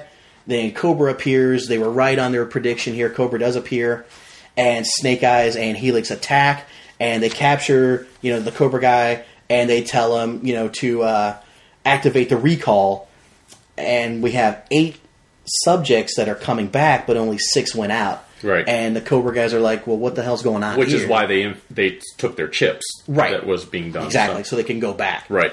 And then upon arrival here, Helix and Snake Eyes are actually in Yep. the Cobra thing, and it's like, now what do we do? Right. We're in. Now yeah. what? Yeah. Helix is like, well, it worked. Now what? yeah, we're in here now. What? And that's where they pan off. It's like a to be continued Yeah. kind of thing, but it, it's really cool. The It art was in this is very phenomenal. The story is good, except for the one weak part about the two Joes bailing out, kind of easy. yeah. but you know, But Uh, whatever. it, it didn't weaken the overall. you story. needed two guys to leave because of the Snake Eyes and The Helix, Helix coming in. thing, right. It may have been done a little bit better, but all in all, it was a buy. Right. Um, and actually, we have another voicemail from. Uh, this is from Keith. Okay. uh, pertaining to this issue and pertaining to another issue we're going to cover. So I might, as well Um, Awesome. go, might as well go ahead and play that for you right now And this is Keith from DC Noise. from DC Noise. Right. and that's how we'll get Duke for president 2010. Huh? Oh, hey, hey, hey, this is Keith from DC Noise. Uh, and, uh, I just want to say, hey, Chuck and Brian, Star Joe's is, uh, year anniversary. I hope y'all are around for many years to come. I just wanted to bring up a couple of issues, uh, with G.I. Joe, uh, G.I. Joe 161. Uh, cool uh, cover from Herb Trimp. He used to do the old classic covers back in the day. But uh, this is the one I wanted Mike to look at, which I don't know if he still gets anymore. But uh, it's it's an awesome roll call. It has all the dudes in it, like a, kind of like a who's who almost. But they're just in the background, like waving to the people and stuff. I was like, yeah, there's there's Spike out. Oh my God, there's a uh, low light or whatever, you know. But uh, but then I also want to bring up the IDW's uh, G.I. Joe number 25, which just came out, uh, I guess, week before or whatever. But um, Robert Atkins still kicking it. Uh, Chuck Dixon, I'm loving his, his stuff. Uh, just a little critique, though, if you notice on the first few pages where ro- road rock and roll is sitting there with uh, Flint. But anyways, they're sitting there, and every other panel he's got this big ass uh, machine gun on his back. And every other panel, it disappears. And uh, that- what made me think of was like uh, movies, you know, where the edit editing is wrong, where like a guy's got a, a full glass of water and he drinks some, and then the next panel it's full again, or uh, a cigarette where they're smoking and it's half gone, and then the next scene it's freshly burning. But anyways, keep up the good work, y'all uh, Thundercats Ho, I have the power, and uh, JoJo. All right. Well, yo, Joe. Yo, Joe. I have the power. so that was Nice. awesome. Um, I didn't even know. I didn't even notice that either. I went back and looked at it. I'll be damned if he's right. Yeah, he's totally right. He's totally right on that because right here in this panel here, he doesn't have it. There he has it. Right. Right here, no. Yes, in the back, right here, no. no. And I'm like, goddamn, he's right. There he is right at the bottom. Yes, he does. yes, he does. I'm like, I wonder if he did that on purpose to see he was like fucking Paying looking at it. attention. Yeah. right here, he doesn't have it. Hey, right there it is. there it is. Yeah. I, I didn't even notice it either until he said that, and I was like, "Oh my god! I'll And be as he's damned. walking away, no gun. I'll be damned if he wasn't right." Yeah. but it, it's really cool. I mean, I, I do like the, the new way they drew the, the shirt form there. It's kind of Yeah. like a. oh Yeah, and, and he's giving Flint's. And it's Flint's there too. Yeah, let's say. Oh, and here's the thing. Okay, he said. Uh, I don't know if you heard at the beginning of it. Um, he Dude's said. got cool hair in his book too. He, he said, uh, and that's how we're gonna make Duke president for 2010. Well, first off, it's 2011, dude. I think that's what he meant. He may have been one too many cocktails. and second of all, Duke can be president. Be- All right, good. be- because because he's a champ. No, because Flint is going to be your like for Duke being president. Flint is like your Norman Schwarzkopf, who actually goes out in the field and does shit, while Duke is sitting in the office going, "Okay, why don't you go do that? Why don't you go do that?" You know what? If he wants to be the general out in the field, that's fine. 'Cause Yeah. You know what? You're underneath the president. I don't give a shit. There you go. He it, he's a cooler guy. Nope. He Duke is the Winston. Norman Schwarzkopf wanted to be president and couldn't do it. Let's No. not get into He did- politics. on no, the show. no, he did 'Cause not. I will fucking slap you. No, he did not want to be president. Yes, they, they wanted him to run for they president. wanted him to. Wh- whatever. He didn't want to do it. Because he couldn't, No, he could have very No. easily. He would have totally won, dude. probably. He would have been the first general since You don't even know what the Eisenhower. hell you're talking No, he would about. have probably been the first president. Right. Right. was a general since Eisenhower. Right. Yeah. But like I said, he didn't want to do it. Yeah. But Um, Duke is Winston Churchill and Winston Churchill? Listen, listen. Duke is Winston Churchill. And Stalin? and Flint is Stalin? No, and No. Fl- Flint is Patton. Patton. Yes, Patton was out there with the men Well, you leading got the two different troops. countries. I don't care. Why don't you say if he was Patton, he was and he was FDR? Okay, Duke's He was not a cripple. Okay, Duke's You FDR. want a cripple? Evidently, you that was your choice, dude. Well, I'm just saying to make your analogy correct, you don't put the the British uh, prime minister, or what's, British president. what's wrong with the British? Well, they have kings and queens, dude. So what? Well, that's monarchy. That's not a president. What I'm saying is Duke is all talk and Flint if is you action. want to make Duke the king, that's cool with me. right, Duke Duke is all talk and Flint is action. if you go here and you look, who's leading this fucking mission in this plane? Oh my Right. god, who's taking the orders? Right. Flint's taking the orders And and, who- shutting his and who- cable. and who's Duke out is- there? Who's out there doing the job? Right there, Flint. But who's Flint's already doing off? the Who's job. already off the plane? Duke, and he's leading him. Duke's not off the plane. Oh yeah, he's right here. He's in the jungle Yeah. with Alpha Team. Hiding. He's Alpha He's Team. hiding. Alpha Team. That's 'cause- Flint is Bravo. Right, because AB. right. It's Because, like it's like but what- high school and JV. What is Duke doing right He's now? high school football. He's varsity. Duke- Flint's JV.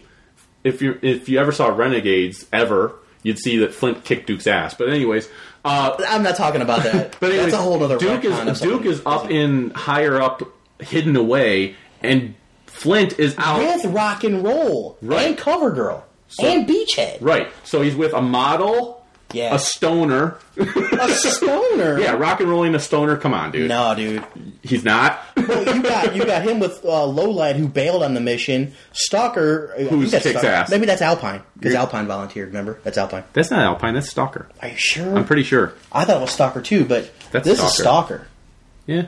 he's got a different hat he, he looks like he Also, looks like Stalker Alpine. can't change his hat.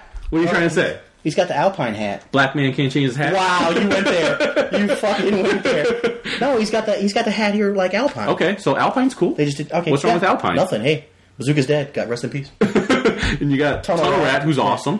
And uh, Who's that? no, I don't- You don't even know. yeah, He's Whatever. leading a bigger troop. yeah. So Flint's I awesome. think he's the cheerleader because he doesn't even have a gun. he's not a cheerleader. All right, so I think let's Duke's packing heat. let, us get into the other issue that he mentioned in his voicemail. See how Duke leads with two fingers Can we get into the other and voicemail? Flint leads with one. Can we get Yeah, into go ahead. the other voicemail? Duke's better. All right. Um, so the other issue he mentioned, which I actually did the review on, was uh, Real American Hero 161. Nice. Which was done by uh, Larry Hama and S.L. Ga- uh, Gallant. no, it says it says Larry Hama. He is God. No, You sure? he's not. That's what it says. Um, no, it doesn't. So, anyways, uh, Real American Hero. Why does uh, my book say that? I went real brief because you wrote it on there. I know. So it's I went real brief on this one because there was a lot of action that happened. Oh yeah, yeah, yeah. yeah. Um, and I'm gonna I'm I did the stripper version. So the uh, Joes track down Chuckles, who is being tortured for info by Cobra soldiers. They bust in and save him and bring him back to the base where they want him to interrogate Storm Shadow. Uh, the pit is open is up and running again. Storm Shadow is not in his cell when they go to see him, but he's in the cafeteria eating because he broke out, and they have no idea how the hell he did it. But the fact that he didn't escape when he could have actually helps gain a little bit of trust, possibly with uh, with everyone. Doctor Mindbender shows up, uh, shows Cobra Commander that the pit is being used again, and they can use the brainwashed Snake Eyes to actually get them inside. yeah. That is so- the stripper format.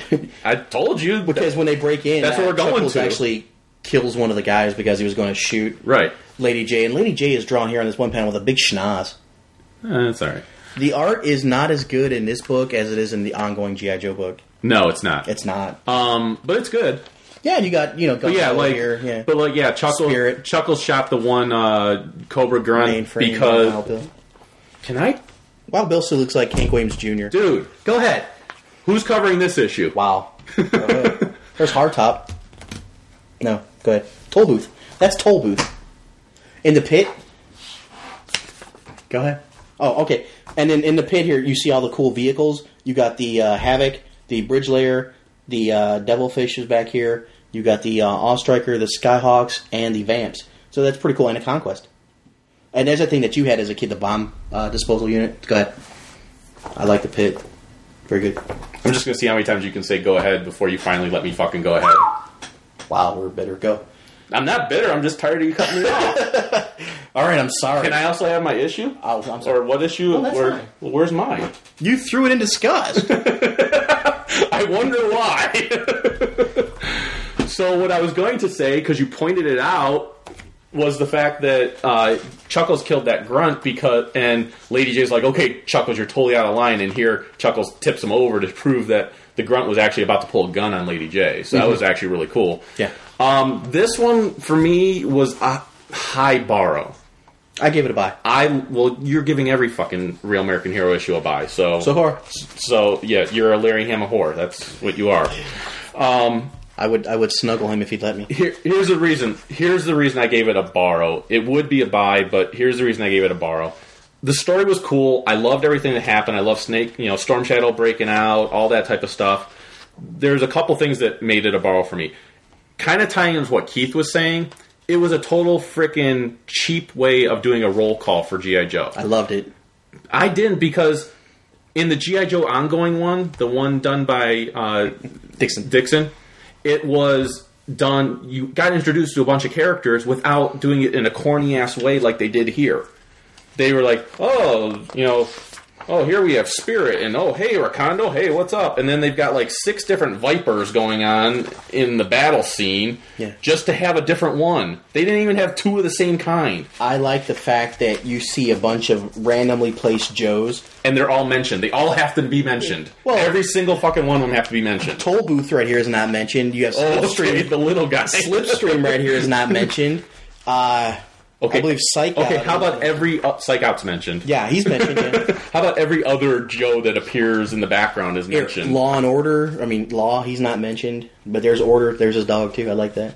Rock and Roll. It was there was it was e- almost every single character was mentioned. was- it was and a they were classic mentioned and they were mentioned in a corny way. And that's and I what like the new the cover here for the next issue. with Lady Jane the Baroness kind of yeah fighting that out. Oh yeah, I like that Yeah, because that's Baroness is getting her ass kicked by Lady J. So that's awesome. I like a cat fight. Um, the but like Jabberwock, Bandersnatch. Okay, you're clear, Clutch. Thanks, Outback. It's like, and then he's like, "Yo, Dusty. Hey, Gung Ho." I mean, and that was all in the same two In panels. the Cobra guys, you got like a Cobra Viper and a Cobra Stinger driver. Yeah. It's, it's just classic. It's just like let me 80s see G.I. how Joe. many characters I can throw in here and Yeah, have them oh, yeah. introduce each other. I Like was slaps chuckles with a wet. I was phone so book. Uh, freaking annoyed by that. And then loved it. and then the very very ending kind of threw me off too, which was Co- Cobra Commander acting like the cheesy Cobra Commander from the 80s cartoon. Well, this is the Cobra Commander from the Marvel run. This Okay, is I'm the- not going to like him then. Yeah, you probably won't. Because I don't like the, yes, and you're a genius. And it's like, well, you're the freaking leader. Shouldn't you be the genius? Yeah, but he's not. That's what I don't like. in, But- in the in the Marvel run, they did do the Transformers, so he did side with Megatron for a while. So Right. You probably won't like this as much. Right.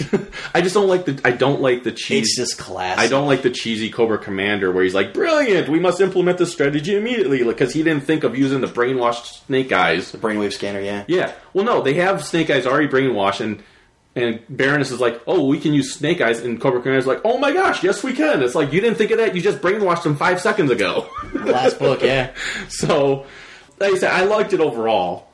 Yeah, I would I would definitely give it a buy. Yeah, I I, I would give it a borrow. I give it a high borrow, but I give it a borrow. So, all All right, right. so uh, we'll go ahead and uh, just take a brief break here, and uh, we'll Yeah, be, uh, we'll be back after these messages. Smoke them if you got them. Uh, you know, get a drink, whatever. Let's all go to the lobby. Let's all go to the lobby. Let's all go to the lobby to get ourselves a treat. Delicious things to eat. The popcorn can't be beat. The sparkling drinks are just dandy. The chocolate bars and the candy. So let's all go to the lobby to get ourselves a treat. Let's all go to the lobby to get ourselves a treat. And now, as a Star Joe's special, an interview with Robert Atkins, artist on the IDW G.I. Joe ongoing series.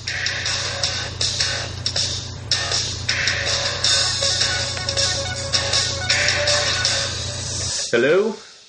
Hello. Hey, how's it going? Good. How are you guys? Ah, can't complain. Doing good.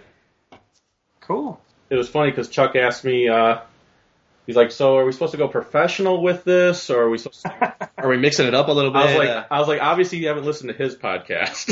I'm we like, if you want Uh, We to be have- professional, have quote unquote professional interviews, if you want to call them. that. Uh, so uh, if you want the 60 minute version, we can do that, or we can get a little cheeky with it. uh, um, no, yeah, I've got I've got time, and um, I'd probably prefer it be more laid back. So Yeah. whatever you but whatever you guys want to do is fine. no, I mean we have questions, but you go as weird as you want to. Yeah. Okay. Thank, Um, thank you very much for doing this, though. Yeah, it was very cool. Oh sure, no problem. Yeah, like I said, I've been listening to you guys. I think it's great that I think it's you, great you to know you listen. cover you cover everything. So yeah, it's cool. Well, we are we are child we are children of the '80s, so uh, we just figure we do what we know, and It's right up our alley. so hey, so how old are you guys? Because I'm 30. I just turned 31 this year, so it's like I was all right in that 80s. You know. Uh, I was born in 75, so I'm, I'm 35. yeah, I'm th- I'm 35 also. All right. So yeah, right around that same time. Mhm. But uh, Yeah, we just actually reviewed G.I. Joe number 25 of your stuff. Oh really? Did, had that podcast come out yet? yeah, we talked we talked about it uh, just like literally a few minutes ago. We actually had a listener that called in and left a voicemail, uh, kind of calling you out. Oh, about what? We- Are we recording? Because we should. This should be on the air. yes, we are recording now, so. Oh, okay, great. Oh, So drop all the swear words you All right. want. um, yeah, we are we are recording. All right, so yeah, so what was like being called on? But in the first couple of panels, we see rock and roll, and he has a machine gun on his back.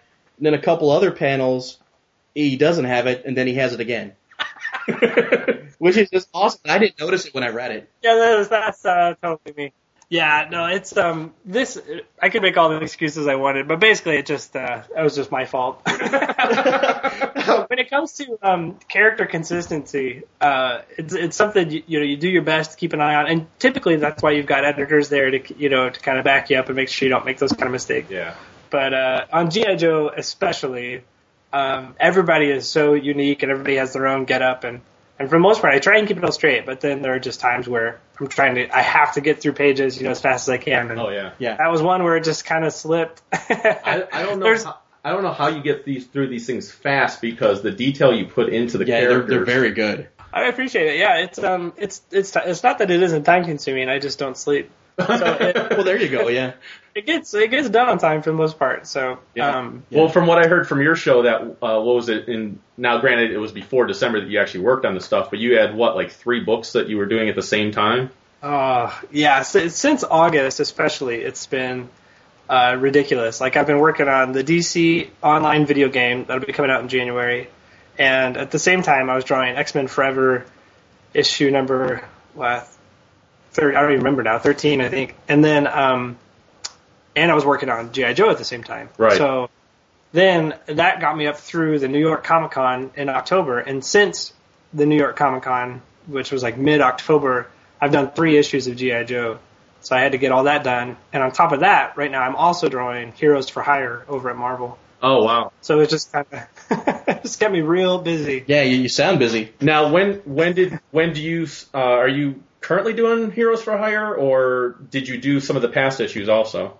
Uh, I'm doing issues four and five of the new launch, the one that just came out last month. So Awesome. um, I actually I actually picked that up because just because Abnett and Lanning are doing it, and I'm a huge fan of them. yeah, oh yeah, they're awesome. Yeah. So Yeah, they're It's a actually really cool script. It was it's uh it's really trippy, which is strange because I don't typically work on that kind of stuff. It's just really there's a lot of creepy elements and yeah. a lot of like storytelling things that I have to carry an emotion and, and a certain type of vibe through the storytelling uh, visually, or it doesn't work. And so it's something that's taken it's taken a lot of thought. It's been really kind of uh, challenging in a fun way, you know, just Yeah. to get that get that just right, get the timing right, and the things that like if you watched a horror movie, you know what makes it scary. You know, typically it's like the atmosphere from the music and the and the, you know maybe the the dialogue leading up to it, but certainly I don't I don't have those elements, Right. You know, to make things scary. I, I all I have is the camera angles and the shadows, you know, and, and like the acting you know, to to carry it. And so it's been a real interesting uh, kind of a challenge, but. Yeah. Yeah, they're awesome. They're awesome writers, though. It's fun And to then, work on. and then weren't you also working on like a 16th century or 18th century book or Oh something? yeah, yeah. How's that going? yeah. Yeah, that's for that's for Dark Horse. Uh, it's for their Savage Sword anthology. Okay. Um, so it's like all of the characters that Robert E. Howard created, like Conan and and stuff. Uh, that Dark Horse owns the rights to. Right. I, And so I was doing a character called Dark Agnes, which takes place in like takes place in the 15th century France. So, you know, it's about 70 years or so before the Three Musketeers type time period. So that was a big, huge switch. so I was going from like DC superheroes pounding each other, you know, and then um, X Men Forever stuff, GI Joe, and then I just went to 15th century France for like eight pages. I hopped back onto GI Joe. It was pretty nuts. Now, now, now, Robert, with GI Joe here, you're going to be concluding that with issue number 27. Are you going to pick up any time after that, or do you know anything about that? Um, yeah, it was kind of up in the air for a little bit. They knew, you know, they wanted to uh, use me, you know, and I wanted to keep. I, I still wanted to be a part of the the Joe property, but we just weren't sure how everything would fit in. Uh, obviously, because I am busy, like my schedule wasn't going to allow me to, you know, stay on the main title full time. Um, but because there's a little bit of a gap between now and at the end of season, the season one, you know, issue 27, and before the whole season two launch happens, I had just a little bit of time for me to wrap up the stuff I'm doing for Marvel, and then I'm actually going to be on the ongoing Snake Eyes title. So Oh. I'm going to be the regular artist on that. So that'll be a monthly book that I'll just You do draw Snake Eyes well. Oh, thanks. Yeah, he's he's by far my favorite character to draw. Which, I mean, I guess you could say is pretty cliche or stereotypical or whatever. But I mean, he's he's awesome and Yeah. and he's fun to draw. Well, what about what about uh, Transformers and Star Wars? Who's your favorite on those? um with uh with Transformers? I mean, it's it's definitely Optimus Prime, and I know that again that's pretty cliche, but it's No, that's my favorite. So yeah for me for me it was always the characters that like the other characters looked up to or, or could rely on or were like uh, honorable you know or that that sense of nobility and stuff that I just really stuck to that so I just always thought that was really cool like for um with He Man it was like Man at Arms I really liked and with uh Very nice. um with Star Wars it was uh, definitely you know Luke Skywalker but it was just because Nice. as they were you do know you it's like just any like, villains? um and you know what I wonder no not not as much Yes. Robert, Robert, It's Robert. kind of funny. So Someone on. I know. I'm sorry. No, okay. no, that's fine, Robert. You're on my side. You're on with his that side. One. I, I, I totally am. Yeah. I like the villains on all of them. Yeah. They're just better characters. They're, there's so much more development with a bad guy you can do than with a good guy. Yeah. Well, and I mean, and I, I dig Storm Shadow, so it's kind of like, I, but it's more, it's more the relationship Yeah. between the two. So if you have a bad guy, I like it when they're so closely tied to the good guys. Not just like I hate your guts and I want to beat you. You know, it's like if there's something more to it, if there's a twist that connects them, I always like. That's pretty neat. So Right. Now, with this, uh, you mentioned that s- there's going to be an ongoing Snake Eyes series, which is news to me, and I'm sure news to Chuck, and probably news to our listeners. When is that supposedly supposed to start? Um, the same time as well after issue 27 um, of Joe, which I should come out, I guess, uh, like in February. February. yeah. February, yeah. Then I think they're taking a month off, and then there'll be an issue zero that'll be like the introduction or the launch of their season two, um, where they're just kind of not they're not starting from scratch, but they're just they've resolved a lot of the uh, story plots and things of the, this first 27 issues of Joe between Joe, Cobra, and Origins. Okay. Uh, so at the end of issue 27, uh, Origins is going to be kind of set aside for now because it kind of served its purpose. Yeah. Yeah. So it's not that they didn't like it or you know that there weren't fans of the book, but um, mostly Origin started out as a uh, a way to give Larry Hama free reign to do whatever he wanted. Because if he was on the main title, then it was going to be tied to the other books, and so they wanted to just create a book where he could do whatever you know, and uh, and that was his choice. And then, uh, but once he moved over to a Real American Hero, that was basically that same thing for him. So they're like, oh, well, what do we do with Origins now? And so it's it's its purpose kind of served itself, and it was kind of done. So they're they're setting No.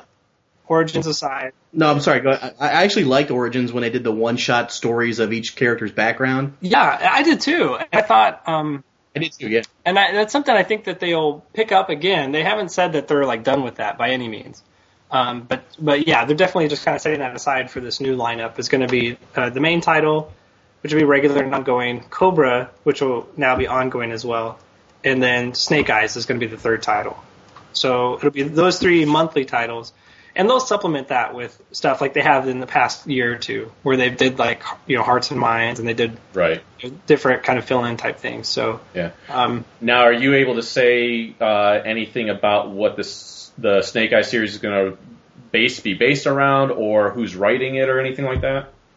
uh, it'll be written by Chuck Dixon. Okay. Um, So, so right. yeah, oh, yeah. No, see, this was this was the thing is, um, towards the end of the summer, I was you know getting closer to wrapping up my arc on Joe. I knew that there were going to be major changes, and I was initially approached to do the Snake Eyes main title like last year, and I was like, heck yeah, you know, because I was really excited about it, something I really wanted to do. And I actually got pulled in on the initial talks with Chuck and, and Andy as far as plot development. So getting to decide what the story was going to be about and that was a whole new experience for me. I'd always just been on the art where the script was handed to me, and I just went to work. Uh, so with it being a property that I was just so invested in, something I enjoy so much, and I'm a huge fan of, and so uh, you know, all through this whole thing, that uh, luckily I would get asked questions, you know, well, would this happen, or is this uh, the right character to use, or what kind of vehicle would get put here and there? and I was always more than willing to jump in and let people know. So Yeah, that's Um, great because that leads right into one of my questions. Was anytime you can sneak the character Flash in, let's let's, let's make that happen. If you, they give you any kind of reign with that, uh, just put him in the background. And you remember GI Joe how they would have the uh, the Yojo Cola. oh yes. Is there any way possible we can get a Star Joe Cola? Oh, I think we can make that happen. Yeah, I think that could Oh, easily happen. oh, I will buy like ten copies of that book and give it to all my friends. no, yeah, it's it's funny. There's there are times where Chuck will just say, um, you know, pick the five Joes that you think would be most appropriate for this scene, and it's for him. It's not that he doesn't care who they are, but literally there are times where you just need support characters in the background, and Yeah, he would just figure that I might know who would either be the most visually you know, interesting or would work the best in that situation. Like for the beginning, actually, the first page of 25 where you had that lineup. yeah. in the, in the script it said pick six Joes, Oh, that was your call. and I was like, woohoo! Oh yeah, so I got to say, I got to decide. Well, and I had asked for two or three characters that got shot down, so Who were those? oh, I, w- I definitely wanted to draw Lady J, and I haven't had a chance to draw her yet. So that was Well, the, the cover girl's really good. yeah, and I and I like drawing her. I mean, I, yeah, I'm pretty sure I don't know who won it, but it's like it's it's a lot of fun. So Well, I meant as a good choice, but it's it's drawn well too. um, yeah, so I, well, she's been used a lot. It wasn't somebody as as uh, I figured wouldn't be doing other things like Scarlet or whatever, and uh, and I, de- I definitely wanted to get a female in the lineup, uh, but I think they have other plans for Lady J, and they don't want her just to be introduced on a whim. You know, they want her to to kind of make an appearance for a reason. So. Uh, I figure Flint, he never gets enough screen time, so I wanted him to be front and center because I really I agree. dig Flint. Um, and also, I have a good friend, uh, Shane Simic, who uh, um, he's a big Joe fan, and I've just met at various conventions over the last couple of years. And in fact, he went out with me to JoeCon last year. So I was driving out from I live in Illinois, so I was driving out from Illinois to Rhode Island, and he lives in Ohio, so I just picked him up on the way. like, hey guys, We live in Ohio. oh yeah, and next time. Yeah, If you anytime, wanna you pick us anytime you're up, yeah. passing through. That's right. Now, if you're going to JoeCon this year, it's actually in Florida, right? Yeah, I am going, Disneyland? and it's in Orlando. Yeah, so Orlando, yeah. But yeah, if you're ever passing through and you need a place to stop in Ohio, you can stay in the studio. Yeah, we're in the Cleveland area. yeah, he lives up in uh, Canton, I believe. So- Okay. Okay, that's really close. Yeah, it's very close. Yeah, it's not bad. So um, anyway, so I gave him a call and we were chatting. And I was like, "Hey, who should I put on this page?" And so he's just, you know, he's just the guy who reads the book and enjoys GI Joes, and and he had a big hand in picking who was going to be on it. So I wouldn't have picked Lowlight, but that was somebody he really wanted. So Yeah. Uh, I always like next time, he, yeah, I'll, I'll fit in Flash next time. Thank you. Sweet. Thank you. Yeah, I always liked uh, Lowlight as a character in the old cartoon. I never felt like they used him enough, so I was happy to see him in there. And Yeah. Alpine was was good, although unfortunately the GI Joe ongoing book made me really like Bazooka for the first time in my life ever, and then he was killed. Yeah. Because he seemed kind of like a badass and like a dumbass. I know. It seems like. Uh, I know, man. He came out like all awesome, and then it just, uh, you know, he went out with a blaze Yeah. of glory, but. Oh, he went out well. Yeah, Yeah, he went out well, yeah. Yeah. Yeah, but it's it, but it was it was right on the heels of Resolute too. So like every convention this last year, like why do you guys hate Bazooka so much? And we're like we don't. It's not that. I swear. I don't But know. what's what do they That- give you about killing off characters like that? Are there any uh, guidelines about doing that or not to do it? Or It's just if if they're involved in future plans, uh, either in other people's story arcs or stuff, then then you're obviously not allowed. Um, there are certain obvious obvious marquee characters that it, it's just not in your best interest to kill them off. It's not going to do Of you course, good. of course. You know, so you're looking Now- at any any C level character, I guess you could say, or or or whoever appear less than than maybe Yeah. not. You know, they're free game, and it's just. Um, but we're not going to. Obviously, it's it's the idea isn't to just kill them off for the sake of it or for shock value or whatever. Sure. Right. You know, which is um, yeah, it would have been nice. Unless you kill like a barbecue and like a house fire or something. How often is that? it's kind of ironic, yeah. wet, wetsuit drowns, and it's like all these ironic. Exactly. Thank you. throughout G.I. Joe. I don't know. Now, what about Agent Helix? Do you, do you like this character? It's a newer character. Yeah, you know, it's funny because it's pretty split on a lot of the the message boards I've seen. Um, and just and so I'd like to get your guys' take on it too. But just I really dig the character for a couple reasons. Um, I think uh, just the more female characters you can get involved, the better. Just because you know it just gets to be too mad. The whole book just becomes too masculine. I mean, in that you just get that one sensibility. It's like you have a book full of these guys who are like 20 to say 35 years old they're all specialists in their field, and while they have their own unique characters, like you just have to change up the dynamic, you know, of the group and the way that they interact with each other and stuff. And just, but just si- simply by adding a female to the group, like it just makes a huge difference. And it's just a lot more fun to draw, not to be drawing the same type of body, you know, body type all the time. So, Yeah. Sure. um, Yeah, uh, I know. For me, uh, initially, I was I liked this the one shot special that they did with her, and I thought it was yeah, I thought it was good, but I was like, uh, it's kind of neat, but we haven't seen enough of a lot of the other characters being reimagined for this new continuity. right, And then when I started seeing her in this storyline, I'm like, okay, now I love her. yeah, exactly. Like I, I wasn't that aware of her because I know she was introduced in the video game, and then she had her kind of one shot.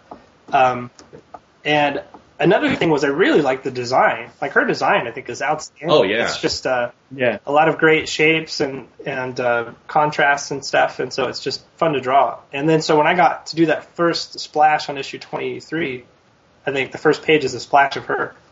I finished that. I'm like, man, this character's awesome. And then that whole Yeah. that whole three page sequence of her just sparring with uh, Snake Eyes, and that's see, that was another thing. I know that that threw off a lot of fans because they're like, what? She could beat Snake Eyes. They're like building her up, like she's all that. I was like, no, they were just sparring. Right. Right. I mean, it's there's not to say that not that Snake Eyes was going easy on her, obviously, but just uh, he's he wasn't going all out because he wasn't there to prove himself either. It was Hawk Well, and the- trying to demonstrate to the group of Joes the the level of combat that he needs all the Joes to be at. You know, Yeah. Well, and the one thing I liked with with her that uh, was done at least so far, and I hope this doesn't change, is that she views Snake Eyes as a peer, and that's it. There's no love interest there or anything like that. So when Scarlet got up in Helix's face, it was kind of cool for her to be just like, "What the hell are you talking about? I have no interest." yeah, that's exactly it. Yeah, and I'm glad you you read it that way because that's that's totally how we tried to play it. Um, then that's a she has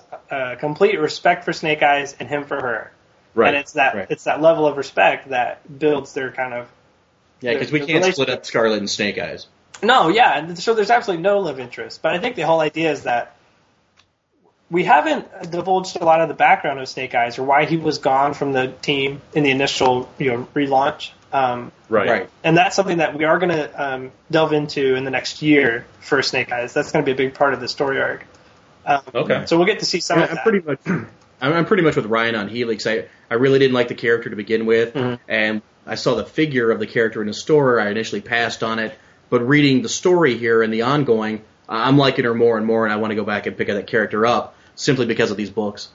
Yeah, I think she's been a character that's, that grew on me fast, and I really like her. Um, as I was finishing up, especially through issue 25, when I when her and Snake Eyes were kind of in that S- South American kind of villa, and they're fighting off all Yeah. the guys and um, taking out the Vipers and stuff. I was like, oh, I cannot wait for the Snake Eyes series because it'll be centered around Snake Eyes, but he's obviously a character that doesn't talk, and if he's your lead character, you're gonna need Exactly, you're gonna need yeah. a supporting cast, uh, you know, that kind of moves the story along. Um, Right. otherwise, it's going to be like silent issue after silent issue. so But if it's done well, we're okay with that. yeah, no, and I think there's going to be large gaps of of little to no dialogue, which is an, again an interesting storytelling challenge. But um, yeah, we will see. It'll be Snake Eyes with the team up of rotating characters. So it'll be, um, uh, for the most part, it'll be Snake Eyes. At least in the first arc, I, I can just say that it'll be Snake Eyes and, and Helix will be a big kind of partner on a given mission that he's going to be doing, and then there'll be supporting Joes there as well, based on the type of mission. So it makes sense that these particular Joes are with them because that's their speciality, and they've got to go and they've got a mission to accomplish. Um, and throughout the course of the mission, we learn more about Snake Eyes and just kind of the extent of his abilities. Because he's not Superman, you know what I mean? Like he's Right. he's fallible, but he's just really good at what he does. And then also, And that's uh, that's the Snake Eyes I like. I like the one that he is tough, he can kick ass, but he's just a man, which is the thing I think Chuck and I both liked when this series started. Was all of a sudden you had a, a Cobra grunt that could was able to just take on Snake Eyes by himself, Right. and it was like, oh, these guys are actually tough. Yeah. Yeah, definitely. I mean, it's uh, that, and that was the point. Again, it was, uh, and it meant something to the Joes too. It, it was able to carry weight when, like, Stalker asked him, "Well, how many guys were there?" And he's like, "Uh, one." Stalker's Yeah, yeah, just the one. Yeah. So uh, So I, I like the commando snake eyes more than the ninja snake eyes, but I do like the commando who knows some ninjutsu to get out of trouble. Oh, okay, yeah, yeah. It's, it's that's kind of a big debate always too, like the the ninja or the commando or the visor, the mat or the goggles, you know. Well, I'm okay with the visor. Yeah, I, I've always I- thought I like, that. Uh, I like Uzi as opposed to the swords. yeah, I've always thought of it that he was he. I mean, he was a soldier first, and then Right, he was, exactly. a, after being a soldier, he was trained in in the arts of ninjutsu. So he he uses that as just another tool, you know, to be able to get accomplish what he's the mission that he's given. You know, he's a soldier first by far. So I, And I I, like I always liked the hybrid where it was he'll slice your head off, but he'll also shoot you. Yeah, and that's the way Chuck uh, Dixon writes it. That's the way he plays it up very much. Like he, um, you know, throughout the course of the series, he's done that. But um, you know, he's always got his sword on him. It's not like he's going anywhere without the sword. Right. But Right. uh, but he Uzi he in doesn't. one hand, sword in the other. yeah, yeah, he doesn't hold back and blow people away. So Now, how uh, mentioning Chuck Dixon and everything else with you being an artist, how much input does he give you as far as your uh, drawing goes, or does he pretty much give you kind of a loose idea of what he's looking for? um, the script is uh, what we call like a tight script, meaning that it says you know, page one, panel one, this happens, this is the dialogue. Panel two, this is what happens, this is the dialogue. um, r- occasionally he'll give me a page layout suggestion. Like he might say, "This is a six-panel grid. You know, keep all the panels the same size." Or he might say, "This is, this will be the largest panel on the page." Um, for me, if I'm ever going to deviate from that, I would have to have a really good visual reason to. And it's not to say that I wouldn't, because I, I just look at that as suggestions. You know, like Right. writer notes or whatever. Um, but again, if he has a, he has it in his mind as he's writing the story, and uh, i- if if I, you know, I'm- I, I just go ahead and stick to that, if unless I find a reason not to. But and there occasionally I might add a panel. I find that I do that more than I would ever take a panel away. Um, if I was ever going to say just omit a panel, I'd bring it up with my editors and Chuck first and give my reasons why I thought storytelling wise that might be a better decision. But I don't I don't even think I've ever done that. If anything, occasionally I have added a panel like that I would just consider a silent panel just to add a beat, you know, just to kind of connect the action. And I've done that occasionally, but Okay. um, as far as his direction, um, he's he's not entirely specific. Like his his panel descriptions are like very simple. Like this is what happens in the panel, and it really leaves it to me um, just to kind of add elements of character in the background. Like for instance, in 25, as they're getting ready to get scanned and stuff, and in the like, uh, I think they say somewhere he says. Uh, you know, what, what do you expect to get, you know, zapped into the field like without not wearing anything, you know? Yeah. Yeah, without all your it's- ammo and guns. they're, yeah. com- yeah, because they're complaining about having all the gear on. And just in the background, I've got CoverGirl like nudging Alpine, like, eh, eh, eh, and he's like, Yeah. uh, awkward, you know. Yeah. you know, so it's just those kind of character moments that I try and throw in the background. That it's just fun because I know the characters, and I think that it just kind of helps support the story. And whether people catch it or not, like, I don't really care. Like for me, it's it just makes it fun. So there there are a lot of elements where I whatever I can do to help embellish what he what the structure that he's given me, you know, I, I try to do that. But And uh, you mentioning knowing the knowing the characters kind of ties into some of the questions I had as far as your background to kind of let people know who you are and, and whatnot. Um, what was your first introduction? I'm going to have three the three main franchises that we cover most times.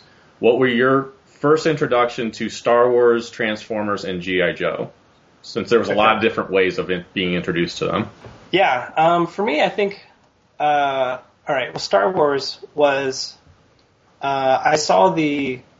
See, my my older brothers and, and family wasn't as into Star Wars, and so I didn't get into it until my like late. Uh, I think I went and saw the, the Return of the Jedi, and in theaters.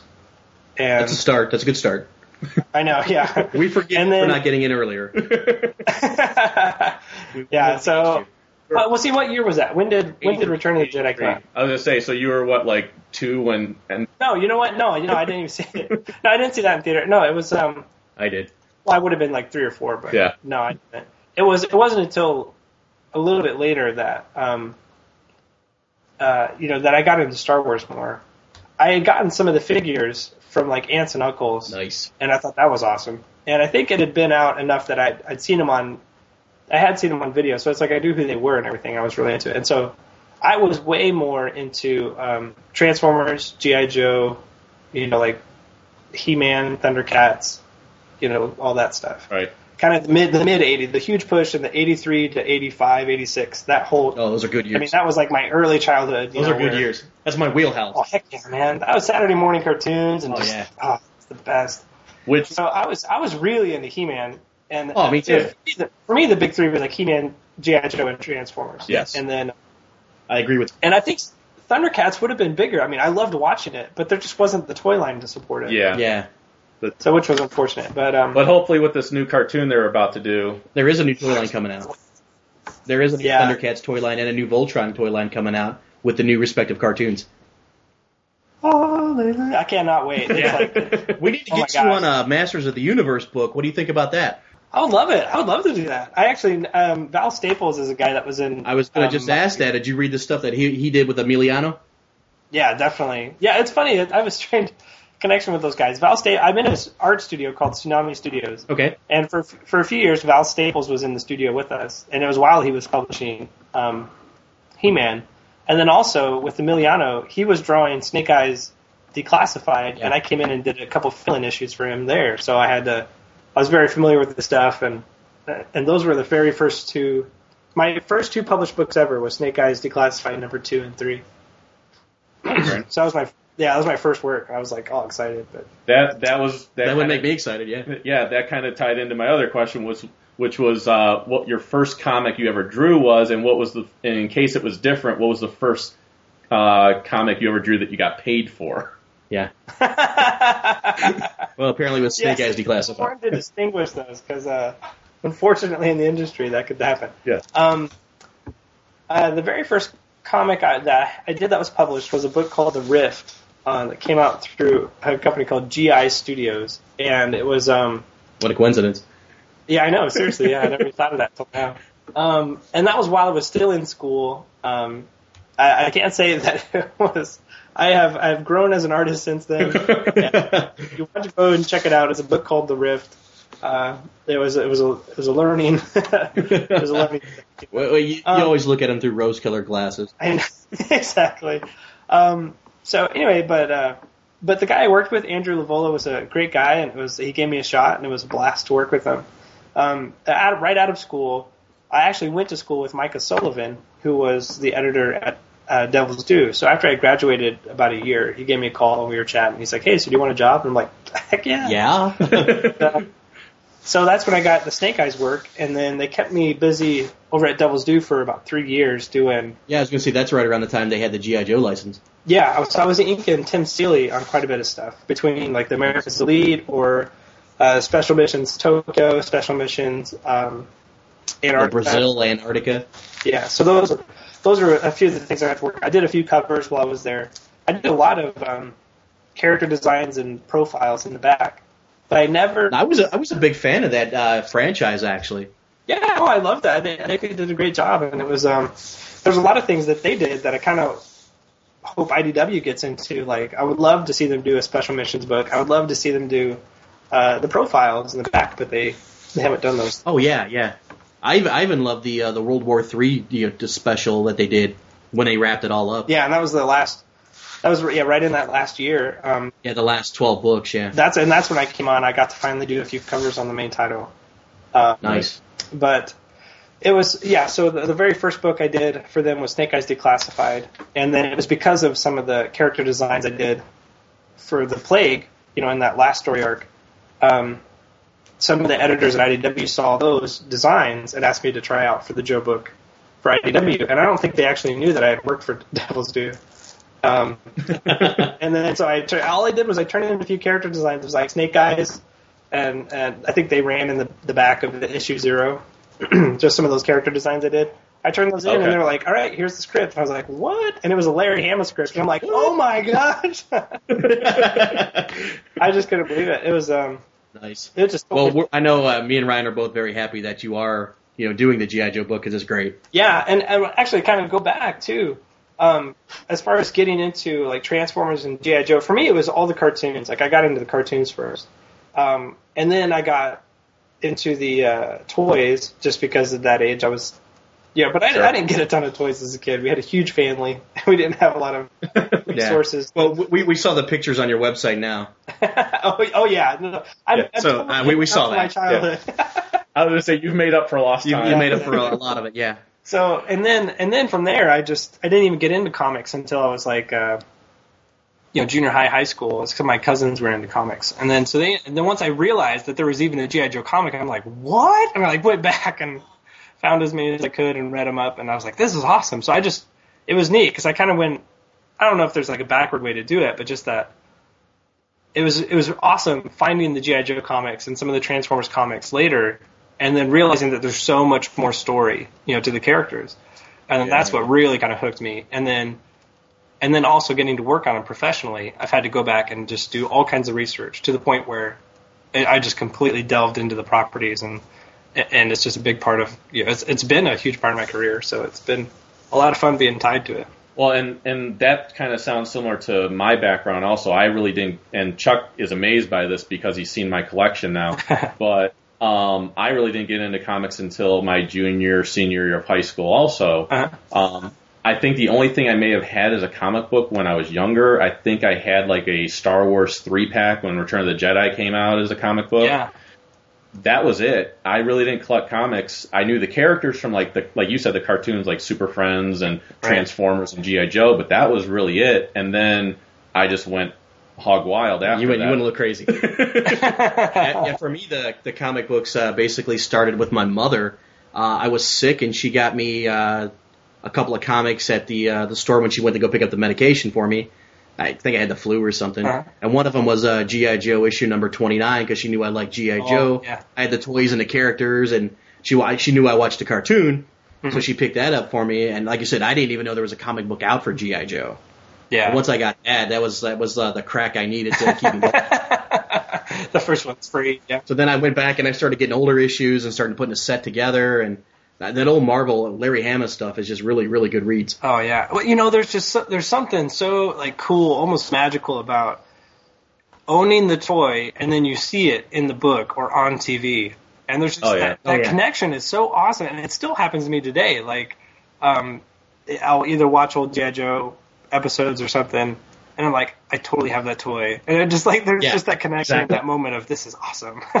Yeah, I I actually bought the new uh, the DVD releases of GI Joe, the Sunbow stuff through Shout. yeah. I, I actually rebought all of those, so that was really cool. Yeah, I've, And- there's been times where I've been working and I play the GI Joe, the old series in the background. It, it just cracks me up. Oh, it's so Nice. hilarious. To, What did, what did you think about the, the 1987 movie?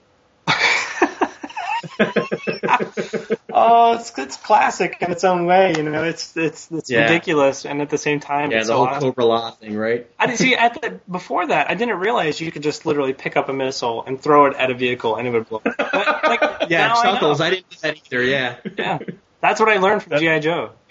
That's good to know.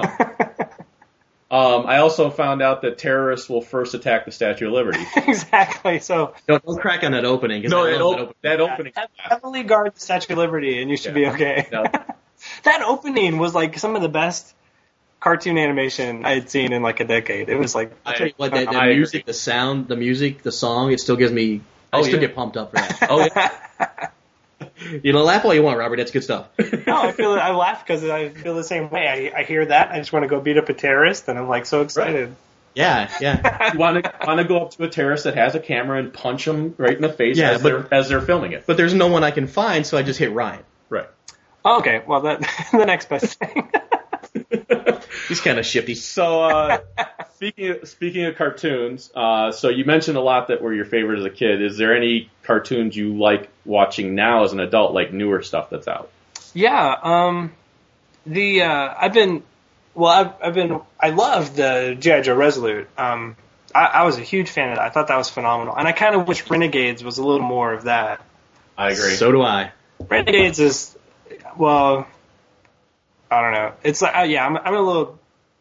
I'm not as like to, I still like it for what it is, and uh, and it's cool that GI Joe is still being introduced to like a new generation, and and I and I still watch it. You know, I still like watching it.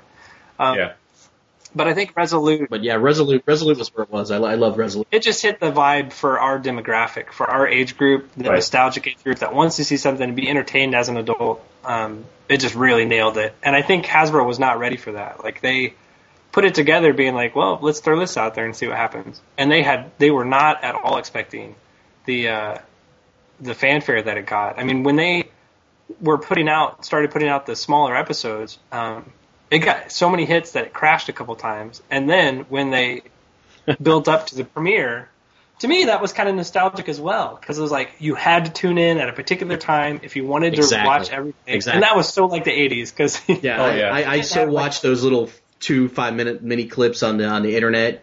yeah. I I watched all of those, and then I watched it all at one time, and then I bought it the day it came out for DVD release. yeah. It was awesome. Yeah, and when it was on Cartoon Network, that's the highest rated uh, ratings they've ever had since since they've been on the air. Was the night that they aired Resolute, And you could and so I think, cancel Renegades and bring that back. so, but it's neat. But I also know the guy who did all the designs, and I think, and I'm a huge fan of his work. And it's interesting because he doesn't typically do animated stuff, Oh, wow. and so Oh, nice. it's been it's been translated a little bit differently for the show, but um, so I'm like a big fan of him and his work. So it's like I want to support the show as well. But Yeah. yeah, Resolute was awesome. Um, I, I I'm a big also a big fan of the the, the DC Universe uh, animations. You know that they've been putting out. I am a like, uh, huge fan of that. Yeah, those are really good. yeah. Yeah, Batman Under the Red Hood blew me away. That's- that's like my we did favorite we one. did a review on our podcast of it, and I think we go into that pretty thoroughly. Yeah, that, that's my favorite one. Like I really liked it, yeah. And the um and I think they've def- for the most part they've just really been getting better and better. They're so fluid and the story is, you know, again just mature. It's not like over the top or anything, but it it's not silly or goofy. Now, did you get to see the Young Justice uh, premiere? Oh, I have not seen that yet. That's something Oh, you got to watch it. That's really good. I know I really really want to cuz I've been a big fan of the my son, he's about 4 years old now. Right.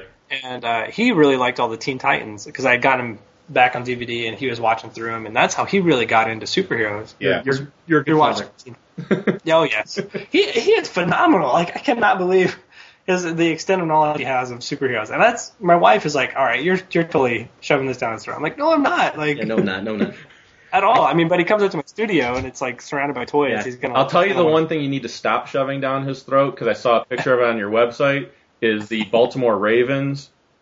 You need no, this is the only reason he wanted that shirt was because Raven is his favorite Teen Titan. Uh, Oh, okay. Okay, okay. That's acceptable. and he thought that it was like a Raven, Sure. the Teen Titans shirt. Is- he doesn't even know what football is. Like, living in, living in Cleveland, Ohio, here, Ryan's a big Cleveland Browns fan, oh, okay. and it's a I'm sore sorry. subject for him still. now, I'm actually from Chicago, and I'm a Bears fan, yeah, heck yeah, yeah. I grew up in Illinois, Yeah. so that's a big, so I'm with you on that's a big that. deal.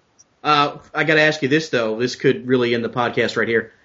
Um, White Sox or Cubs? I'm a Cubs fan. Uh, That a boy. And my Keep recording. Um, okay, sounds good. My um, a lot of my family is Cardinals fans though. What? It's basically crazy. I know. Well, where we live, we're actually closer to St. Louis than Chicago. Oh, but the team yeah, yeah. is blasphemy. Springfield, yeah. So. But my father-in-law is a huge Sox fan, so we we have it out. Yeah. Now you mentioned your son. I know your son's name is Connor, right? Uh-huh. Yeah. Yeah. Um, so does your son, with him being four, does he understand what you do for a living, and does he think it's cool, or is he kind of just indifferent and doesn't really have a? Um, I don't think he's made the connection that, like, if if I give him a comic book and I say, "Hey, Dad drew this," like, he doesn't get that. Yeah. Um, he doesn't know you're the coolest dad in the world. no, he doesn't. He's completely. My dad was an oblivious to that engineer and he fact. wasn't the coolest dad in the world. he knows he knows that I draw because Yeah. one day he came up to me and said, "You know, Dad, uh, sometimes it's okay that your drawings aren't that good." And I was like, "What?" he goes, "I love you anyway," and I was like, "Oh my god, That's cool. I felt like crap the whole day. My mom's like, "You You know, can't it's take okay it that you suck, but you're still my dad. I love you. you know, that's exactly what he said. So that's cool. I mean, at least he loves you. I mean, you got that going for you, which is That's nice. true. And, uh, and so I know he recognizes the fact that I draw for a living, but that's he associates it with the fact that sometimes I don't draw that well. I Yeah. guess. I don't- Well, I I know I've got a three-year-old at home, um, and he runs around the house. He's a, he's a big uh, Avengers fan because of the cartoon and some of the toys we bought. Uh-huh. and he's running around the house. He pretends he's Thor, and he's always he's got this little uh, Avengers laptop, and you push the button, and it says "By the might of Mjolnir," and he runs around the house screaming that. My wife's like, "What is he saying?" I'm like, "You wouldn't get it, honey. Don't worry." I About it. know. yeah, yeah, exactly. They the kid they pick up on these things. My son was sitting in our kitchen on the floor, and he crossed his legs, and like you know, like crisscross, like laying on the ground. And he puts his hands out and he goes, Azarath, Metreon, Zenthos. I was like, is he doing?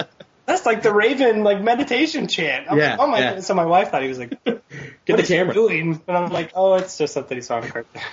yeah, don't worry about it. He's not possessed. Get the camera though; it's critical.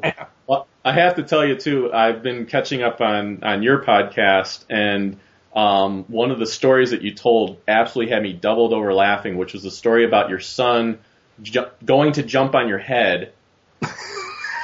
And he said, "I meant to. j- It was an accident. I meant to jump on the pillow." he goes, I meant to jump on the pillow, but I sat on your face. I was like, Yeah. yeah, uh, yeah that's exactly what happened. Like, yeah, he's ta- he's talking about how he like cannonballed my head. Like, nice. oh my god. I, I've had my son. He, he headbutted me right square in the eye. Oh, I, I I think I had a, bru- a, bu- a bruised pupil. Oh, jeez. I wear contacts, and it was I, my contact fell out. My eye just immediately started watering, Uh. and I'm like, I I think I'm blind. Uh, And they don't know yeah, if they're good. It it just, gets just headbutted dangerous. me right in the eye. It like wasn't even hit part of my skull or nothing. Somehow my Just it was right at the eyeball. right angle, and he, his head was at the right angle, and he right in the right in the eye. You're like, oh my eyeball. Yeah, yeah, I, I couldn't really see straight for a while. Uh, Um, no, it's funny you say that, you you know you guys. Um, he's a big Marvel fan and with the toys. I just cannot bring myself to buy too many of the Marvel figures.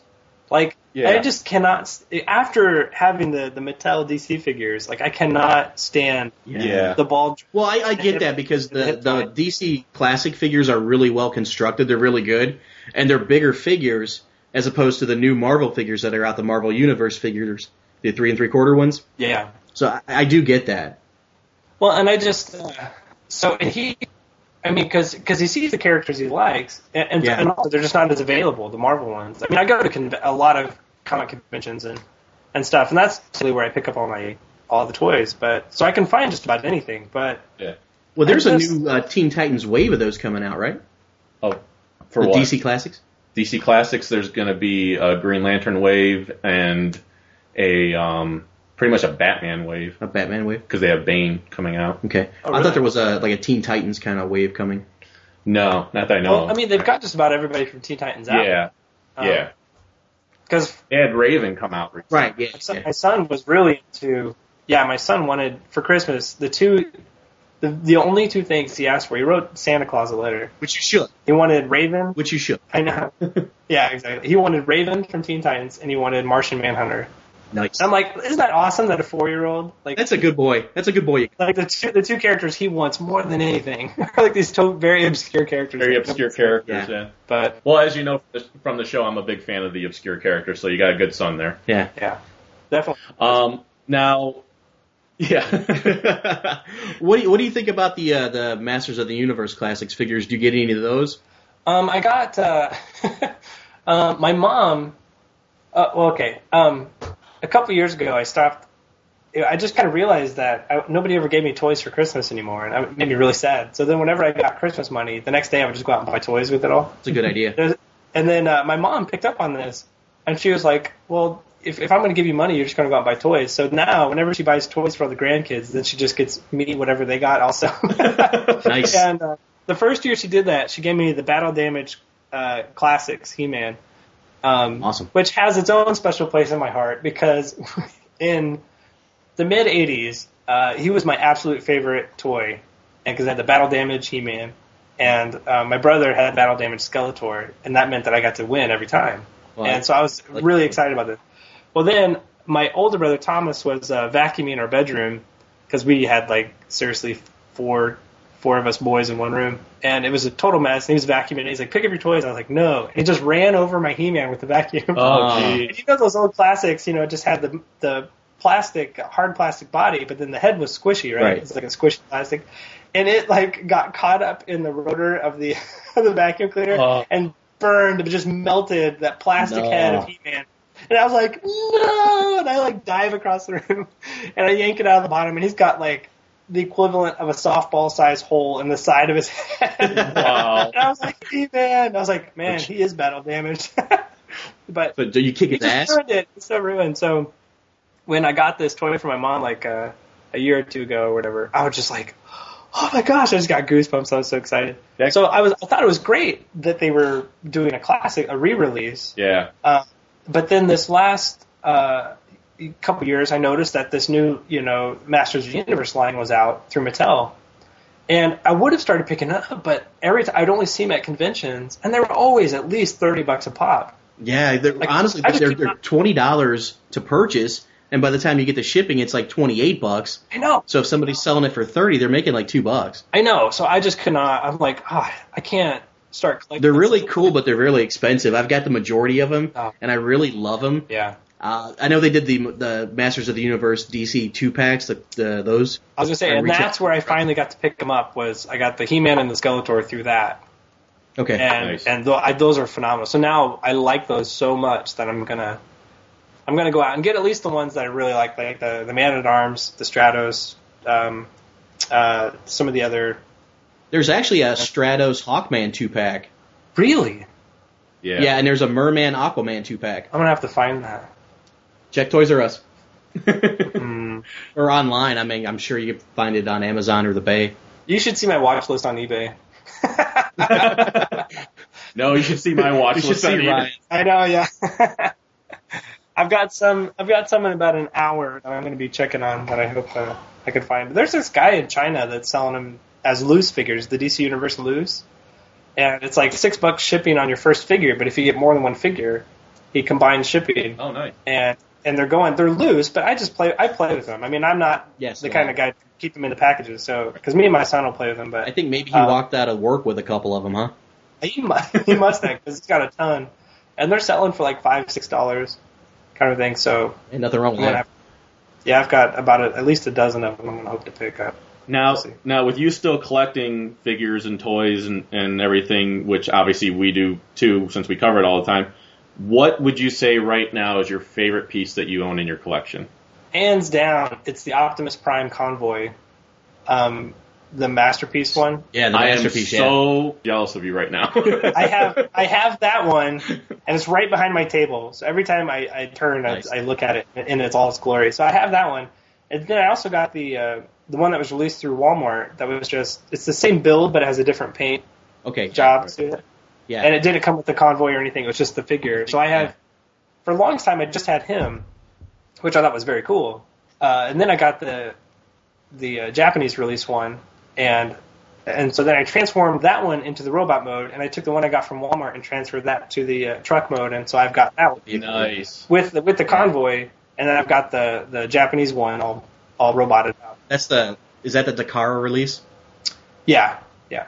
Okay. So it's Now, I was in the store the other day, and Chuck can attest to this. They had the Grimlock The masterpiece, masterpiece, yeah. yeah. and, and I had it in my hands, and I'm like, it's seventy bucks, but oh my god, it looks awesome, and I just could not bring myself to buy it. Yeah. But I I've so done that want it. twice. I've done it twice Yeah. because I, I liked I liked the Dinobots. They weren't my absolute favorite. It's so weird to me the ones they picked to do this on. Yeah. Now, did you see the Starscream masterpiece? Because I'm a big fan of that one. Yeah, I've got that one in the Skywarp, which I loved Yeah. jets when I was a kid. I was way Yeah. into the fighter, Yeah. especially like See, F fourteen yeah. fighter jets, like the Sky Striker, Starscream. Like if there's any bad guys I like, I love Starscream. Yeah. But it's mostly because Well- it's jet. So Yeah. Like yeah, Skywarp and Hound were my two first Transformers ever, so yeah, I'm jealous of that too. and then the Hot Rod's coming out this year, right? Right. Yeah. and and again, uh, and or, or, you know Rodimus or whatever. And I'm just like, okay, well I liked him, but there's so many other characters I would love to see that treatment on. Yeah. Oh yeah, way before him. I know Now what what is your son's favorite toy line right now? Oh, it's definitely the DC Universe line. He's what Okay. the way I wor- Choice. I worked it out was, um, and I probably should have picked a cheaper line to do this with. Yeah. but when I went to a convention, I came home. The very first guy I came home with was a Superman, and I think it was the Superman uh, ident- or Infinite Crisis one, uh, which isn't the best build, but I got it for like three bucks or something. I brought it home like, hey, it's Superman. He was like, cool, and this was a couple years Right. ago.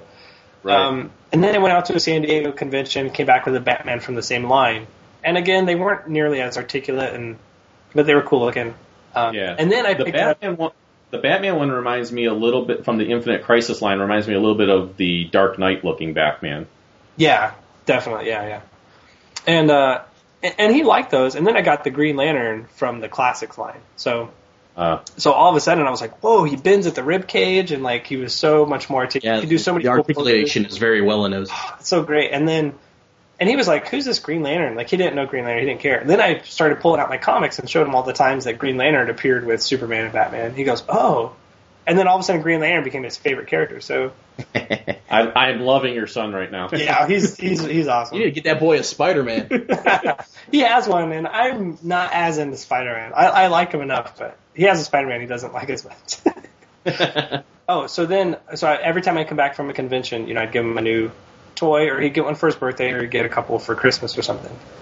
So this has been going on for two years. Well, what I realized was I've gone to over 20 conventions in the last couple years. and, and then between birthdays and Christmases, he's got well over 30 DC Universe figures. Wow. And he's like four years old. I'm like, I think I'm spoiling him. but it just dawned I don't on think me. you are. I, I think you're right on par. well, then, and then I got really jealous of his collection, and that's what got me on my DC Universe kick. So he has his, and I have mine, and we have some crossover, we have some duplicates, but for the most part, I try and pick ones he doesn't have already, Now so that we can have huge battles in my studio, which is so fun. Now, now that ties into uh, my next question. After asking about your son's favorite toy line, what is his favorite toy that's in your collection, That he plays with. Hmm. or that you, Yeah. or that you don't let him play with, but he wants to? Oh, that, no, it's okay. That because that's two different things. Um, Oh, okay. he really likes the look of Transformers, but he's not quite old enough. And Transformers is so much fun as a collector. And I remember we played with them as a kid, but it's not as practical to play with because Right. you want to drive around and you want to transform real quick, and you just can't. Right. Yeah. And so it takes a while. But um, so he always wants to play the Transformers, but it's just not practical. He doesn't have a long attention span. It's just, I can't sit there and transform all day long, you know. Um, so he uh, since he can't play with those, he loves playing with the Joe figures. Like we'll do one of two things, um, where we'll either pull out all my vehicles and Joe figures, and we just have huge battles. But so so we'll either do like the big GI Joe battles, which he loves because of the fit because of the vehicles and they can shoot missiles and all that stuff. And then um, Wow. or we'll set up. Um, I'll take a bunch of like. Uh, Dixie cups and uh, three ring binders, and we build all these like buildings and breakable walls and forts and stuff. Nice. And then we then we take the uh, DC Universe figures, and we have like good guys against bad guys, and we like bust through walls and and all that. And we just it is so much fun. I just feel like a kid again, and it's the best. Awesome. Chuck, Tony. Chuck and I do that too, but we don't have kids around when we're doing it. Yeah, it's just pretty much us. Let's just keep that between us, though. Uh, yeah. See, I remember doing that a lot. Actually, it was way to the Teenage Mutant Ninja Turtles too, growing up. Yeah. and um, and so we have actually a lot of those figures. And we would go to the playground and we would like dig holes and and traps and pits, and we'd like play and we'd have a character like walk across this trap and fall into it, and all this kinds of stuff. Like we would always set up these big uh, s- battle scenarios and then just go to town. So that was Awesome. always That's awesome. Hey, what about speaking of conventions? Uh, what about Super Show? You going to that this year? It's a show that I would really like to go to. I'm a huge fan of the the Comic Geek Speak podcast. Right. Um, the last couple of years, it's been right in the middle of two or three other conventions, and and I'm on a limit with my wife. I can only go to one. Uh, convention a we month. we hear and we understand. yeah, so it's uh, it's not uh, you know financially. Typically, I'll go to a show and it can pay for itself and actually be either a way to make money or obviously make contacts with business and stuff. So for me, it's a business expense to go to a convention. Right. Um, and so that's not the issue, but it's just being gone so much because I think I did one. There was one year, I think three years ago, and I went to 15 or 16 conventions in the year, and and she was it was just way too much. I was burned out by the end of the year, and she was sick of me being gone. Right. So I try to keep it under 10 where I'm not gone. You know, I take a couple months off. I usually try and stick to at least one a month because it's gotten to the point where there's a big one at least once every month. So Oh, yeah. it just depends on, you know, the month it, it, it lands and, uh, Okay. Well, what, what's Yeah. a couple of big ones that you're going to this year so people can uh, find you? Oh yeah, um, I'm definitely. I'll be in uh, uh, C2E2, uh, which is the end of March, uh, last weekend of March, first weekend of April in Chicago, and that is a phenomenal show. It was the first year last year. There's like thirty to forty thousand people show up. Marvel, DC's there. You know, some of the toy companies, and um, so that's a definite one to hit up. Uh, I'm going to be at JoeCon, which is the end of April or third week of April in Orlando. I was going to be. I usually I go to San Diego every year. I'm going to skip it this year. Um, I, I usually go down to Heroes Con, which is in Charlotte, North Carolina. That's in June, uh, and I'll definitely be i- at the the Wizard Chicago Con. They're bringing me up as a guest this year, so I'm Nice. gonna. I'll be there. Uh, that's in August, and then there. I think the New York show is going to be in October again. And if that's the case, I'll be there. So those are the big kind of three day shows I'll be at. And usually, yeah, I fill in the gaps with one or two day shows. So super, I might be able to make Super Show this year. To be Very honest. nice. Very nice. Um, you meant we've talked about Transformers and, and everything there. Since you are working with IDW and everything else, is there ever a chance that you might be looking at it, doing a Transformer title for them? Uh, it was up in the air um, about a couple months ago if I was going to do Snake Eyes, if I was going to do six issues of Transformers, and it was like, oh my gosh, like of the two, you know, like, Don't if I've gotta pick one- I know. I was like, what the heck? I can't do both, you know. Like, what Uh, child do I keep? exactly, exactly. I was like, well, I'm in the groove of GI Joe. Um, I just and, and I've been waiting to do the Snake Eye series for so long, so I stuck with that. Also, with Transformers, it takes a very particular you know, kind of artist to really enjoy that. It's um, Yeah. one, you have to love the property, and two, you have to be that detail oriented, which I I believe I am, but I've never drawn a full 22 pages of a Of Transformers comic. Matt and I Nolan. hate- Robots, yeah. I would hate- yeah, exactly. I would hate to be at the end of that first issue and be completely you wore out, you know, and then realize, oh my gosh, I've got five more of these issues to do. Right. It's like I, I don't want to be burned out through the project. So what we're gonna try and do is I might do a few covers this year, and I might even do like e- either a spotlight or a fill-in or something, and and get a feel for it. And and if it's something that I really take to and enjoy, then that might be the next thing I work on. But um, I'm just really excited to be on Snake Eyes though this year, so that'll keep me busy. Very nice. Now, uh, an independent project I know you're working on, I've checked it out, and it looks really interesting, and is uh, Elders of the Runestone you're working on? Yeah, yeah. It's kind of a you know this this this project of love that I've had you know with uh, Quinn, who's my co-host on the podcast. He's the writer. Uh, he created the property, and it's been a project he's worked on for years. Um, just kind of fine tuning it and really building up the mythos of it and the story. And we met down in uh, we went to the Sav- Savannah College of Art and Design together. Uh, he's an artist as well, um, but he while we were down there, we were talking about it, and I started doing character designs for the property down there. And since then, we've just slowly, uh, you know, just kind of worked it up into an actual story and something that would be, you know, publishable and interesting. Um, we've had a publishing deal with Ape Entertainment for quite a while now, and then basically, we're just waiting on me to get it drawn. Um, with Ape, the way they work is that we have to have the entire first arc completed, everything done before Oh, they wow. would solicit any of it, or even let people know that it's a property that we're going to be working with. So, um, uh, which is a very smart business plan for a small Sure. publisher, Sure. because you don't want to be, you know, having late books or books properties not being completed, all that stuff. So, Right. um, So kudos to those guys. They're they're fantastic. They've been really patient and willing to work with us. Um, this right as I finish Heroes for Hire, I should have a little bit of time that I'm just going to devote to Runestone and just crank out as much of that as I can. Hopefully, I should be able to get close to all of it done on top of what I have done already. So if I if you know, if everything goes to plan, that should be coming out this year as well. Awesome. Um, so we'll have the first four issues. Uh, the first and fourth issue are double sized, and then um, so it'd be the equivalent of almost a six issue arc. But uh, I think it's up in the air too how we're gonna release it. I think we're actually gonna release it digitally first by issue, and then release it as a trade, like published. So I think that's kind of in the works. Like that's the way we're gonna go with it. But um, it's the whole premise is that it's kind of that. Um, you, know, you could you could say it's like Bref, Breakfast Club and, and the Heroes TV show kind of mixed together, where you've got it's it's in it's in high school. You have this whole range of, of characters that aren't even friends to begin with, but they get thrown into the same boat where they get powers. And so it's uh, what do they do with it? How do they feel?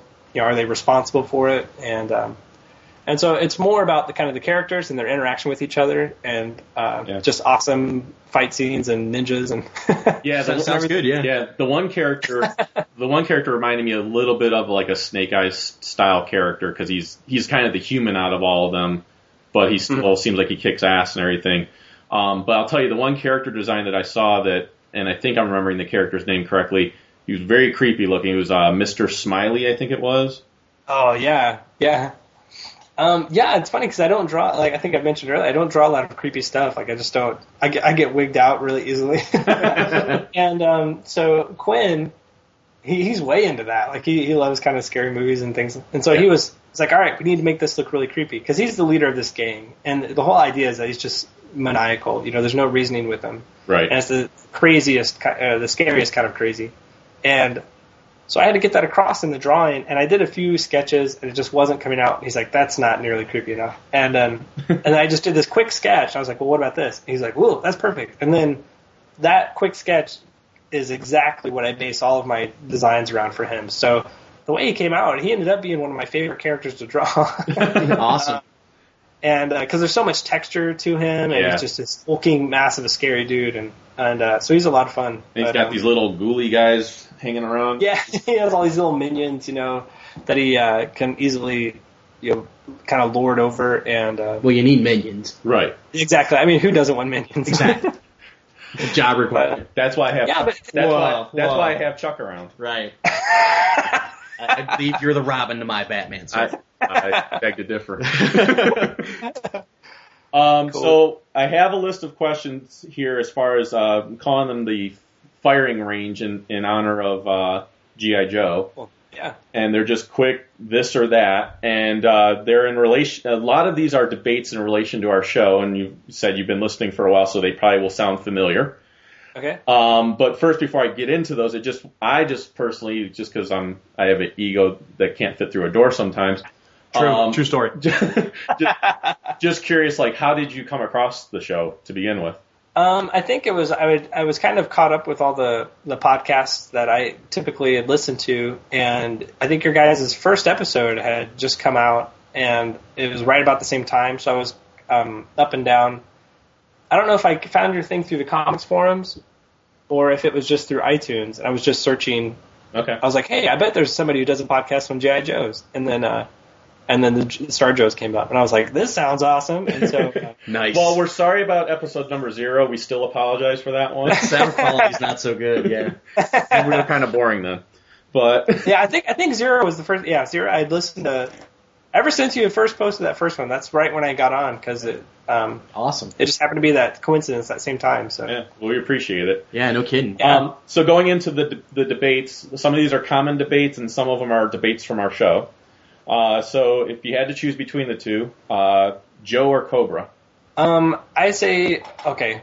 Yeah, I I need just to do quick answers. No, you can elaborate. It's rapid fire format. No, here, you Robert. can, no, you Okay, can, no, you can elaborate as much as you want. Just the I think quest- the I think the questions. quality of the characters is better on Cobra. okay. Um, and um, but there are two or three characters I love on the Joe side, so I would just because they are my absolute favorite characters. Okay. Like if you're going to talk about specifically, I would say Joe, but as a whole, Cobra. Okay. Uh, Autobot or Decepticon? Autobot. Okay. It Love it. pains me to hear you say that. Uh, Hands down. I agree. Uh, Star Wars or Star Trek? This internet, Star Wars. Um, Oh, thank but you. I, but I We're gonna grew shut up this on thing Star off. Trek. Yeah, I grew up on Star Trek. Like I, I was Sorry to hear my- that. It was like a family tradition to sit down when Next Generation came on every night, and or whenever it came on each week. Like, and we would sit down as a family and watch it. Like, it was really interesting how my because my parents were into sci-fi and they thought it was cool, and then so I watched way more of Star Trek growing up. But once I was old enough to really appreciate the movies, then I, I jumped into them and loved them, and uh, you know, it's ev- it- but there's just been more material of Star Trek is all is the thing Right. there's just more to watch to get involved in the world of it. And that's something I really like. Whenever there are, I, I prefer three movies to one. I prefer a, a TV series to three movies, just because like you can get into the characters, you can learn more about the world that they live in. Sure. And so with Star Wars, I love Star Wars. I've read a, a ton of the novels. Like I, you know, I just want to. I fully accept the prequel just because, just because it expands that universe, and I really get a feel for you know it give it. It teaches you more about the characters. and Yeah. You learn more characters from it. So Well, I will tell Um, you. I will tell you after years of after initially seeing the prequels, I have learned to like the prequels a lot more now, and especially after seeing the Star Wars Holiday Special, I really appreciate the prequels now. Yeah, that, that's yeah. I'm right on board with that. okay, that's the only episode I have not listened for you guys. I'm I like, would I just- recommend listening, but not necessarily watching. Yeah, don't. I want to apologize I'll in just advance for listen that, to Robert. the- I'll Not our listen to best the- work. Yeah. no, it's our best work. It's not Star Wars. Yeah, it's best not work. Lucas's best work. Uh, That's that's atrocious. Don't don't ever watch that.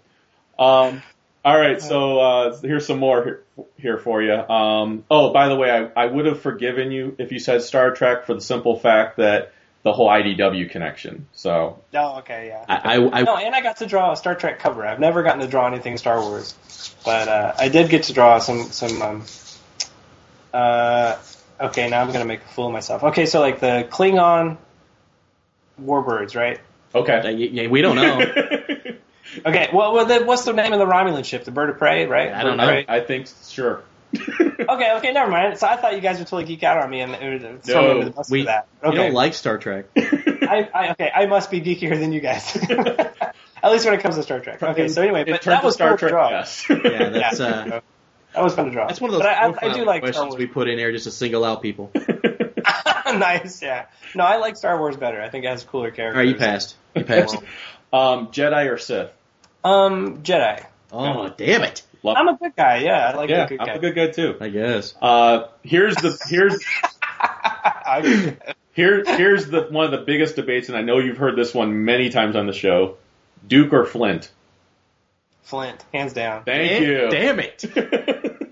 Sorry, Chuck. You're not winning a lot of these, Robert. yes, yes, he It, is. it depends on what side you're on. Then I'm winning every single Yes, one. yeah.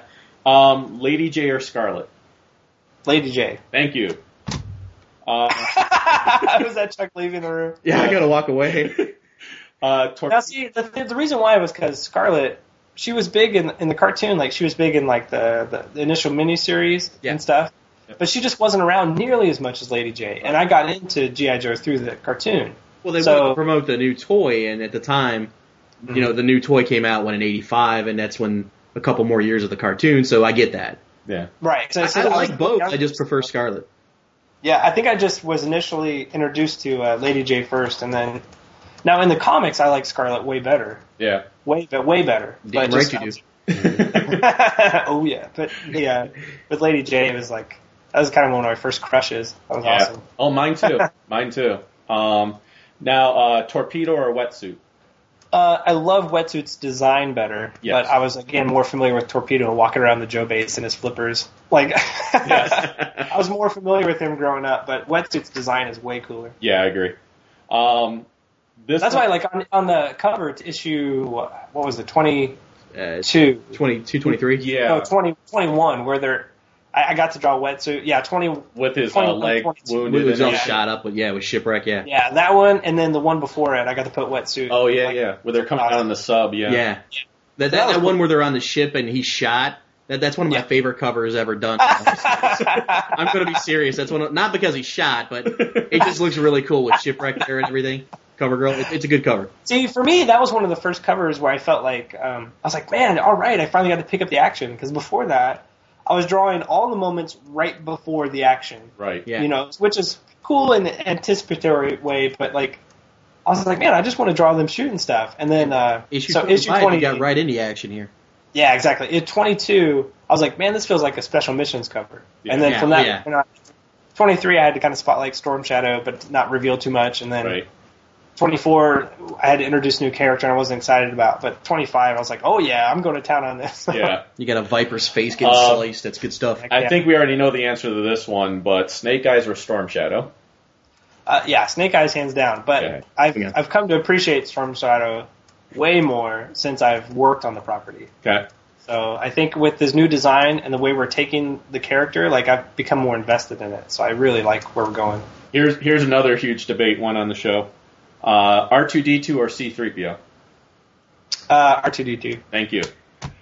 C3PO's a pansy. I agree. Oh my God, 100%. you know- The only thing saving you, Robert, is you're a Cubs fan. Oh, Actually, the only uh, thing actually the thing that's saving you, Robert, is I actually control the sh- what happens on the show. Yeah, he does so. a lot of the editing or all of the editing. So Um, Yeah, actually, what man, what people listening to the show don't know is that I've been on Chuck's side of every single one of these debates, and then Ron is just editing me in like I'm agreeing with him. nice. um, He's an amazing sir, like you would not believe. um, cake or pie? oh, uh, pie, Thank hands down. Yes. Okay. Uh, when, Hands down. when it comes to muffins, uh, chocolate chip or blueberry? Blueberry. My wife makes them from scratch, and they're Nice. Okay, you're winning Chuck back over now. Yes. So, awesome. uh, when it comes I'm not. I'm not big on chocolate, so I love the blueberry. when it comes to the three major ice cream flavors, chocolate, vanilla, or strawberry, which one? Uh, if it's a shake, I would eat. Stra- I would have strawberry shake. Yeah. Okay. If it's ice cream, vanilla with like caramel and nuts and everything on it. Very nice. Yeah. And then, uh, last but certainly not least, I'm going to list a bunch of movies. You just tell me good or bad. Okay. Masters of the Universe. Awesomely bad. I'll take it. um, Uh, Van Helsing. hmm. Man, you're throwing me tough ones. Like, it, oh, okay, it's a bad movie, but I love the designs. okay, It's I'll a give bad you that. movie, but yeah, I Yeah, I love the, I love the designs too, but yeah, the movie. I, I it. liked it. Is bad. yeah. uh, it's a Wonderful Life. Uh, good, and because of there are a lot of incredibly subtle storytelling things. That I was, I actually we studied this movie at school when we were exploring visual narrative, and I'm like, you're like, what? But there are certain scenes in there where you have to look at the background, the things that are on the walls behind the characters, the way that the lighting happens. Like, there's so much subtle storytelling. And I know this is a way deeper answer than you wanted, but like, No, that's No, fine. no, that's a good. That's it's fine. exactly what I told Ryan. But you know, yeah, the movie's way deeper than just if you take it for face value. Yeah, it's a fun feel good movie, you know, but there's a lot of incredibly interesting cinematography, like things happening. But uh, Okay. if I didn't know that, I would I'll probably give I'll give you that. I just I just thought it needed some editing personally, but no, it's long. Oh, it's, yeah, it's it's long and boring. But like, Yeah. uh, if I didn't Thank if I didn't you. know those visual elements that were in there that intrigued me, like I I, I would think it's oh, it's okay. You know, I wouldn't think much of it. yeah, you might you might need to let me know about those visual elements then, so I can maybe watch it again and maybe I'll, like it. I'll tell you later. Yeah, there's Um, uh, GI Joe, GI Joe: Rise of Cobra, um. the live action. Okay, I'm. If I have to say good or bad, can I say entertaining? Because Yes, You know it's a turd. Come on. I I think it's entertaining too. That's you know exactly what? When where I am. okay, I watched it with my sister and with uh, this guy who's, who's a comic shop owner, huge GI Joe fan, and we went and watched it. I, I think it depends on who you watch it with. I, halfway through the movie, I was like, "Oh, I'm buying that toy," and I was just like excited about things. And I came out, and we were excited about it. We were entertained, thoroughly entertained. Now Yeah, then I watched it a couple more times, and like, and I was like, oh, okay, you know, there are definite things I don't like. About Oh, there's yeah, flaws, there's a lot of things yeah, I don't like yeah. about the movie, but it was there was something cool about seeing it visually, you know, on the on screen, and uh, kind of kind of along the lines of say like the He-Man Masters of the Universe, where like you love the idea of it, just the idea that it's He-Man, you know, or just the idea that it's Snake Eyes and Storm Shadow fighting in real life. That's so cool, you know. But uh, Yeah. yeah. Oh, there's yeah. there's some room for improvement, and I think. Um, but for what it was, it was entertaining. And uh, you were far okay. too kind. I don't think so. I thought it was. I thought the exact same way. I thought it was just a, a good l- check your brain at the door. You're gonna Yeah. go for a See, fun I'm not. ride. You know, the, so. the thing is, like the GI Joe could have been done ten years ago, and it could have been an outstanding movie. You know, it's just of all the properties that they had to go crazy sci-fi on and like over the top. You know, that was not the movie they had to do it on.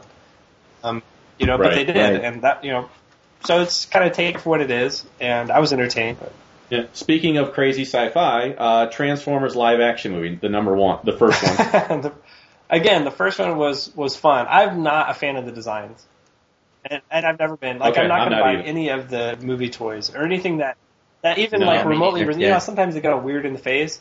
Like, it could be an awesome Yeah, sculpt. yeah. It could be a really cool transform, but I'm not going to get it. I just, I, I just really. Yeah, we refer to those as Bayformers.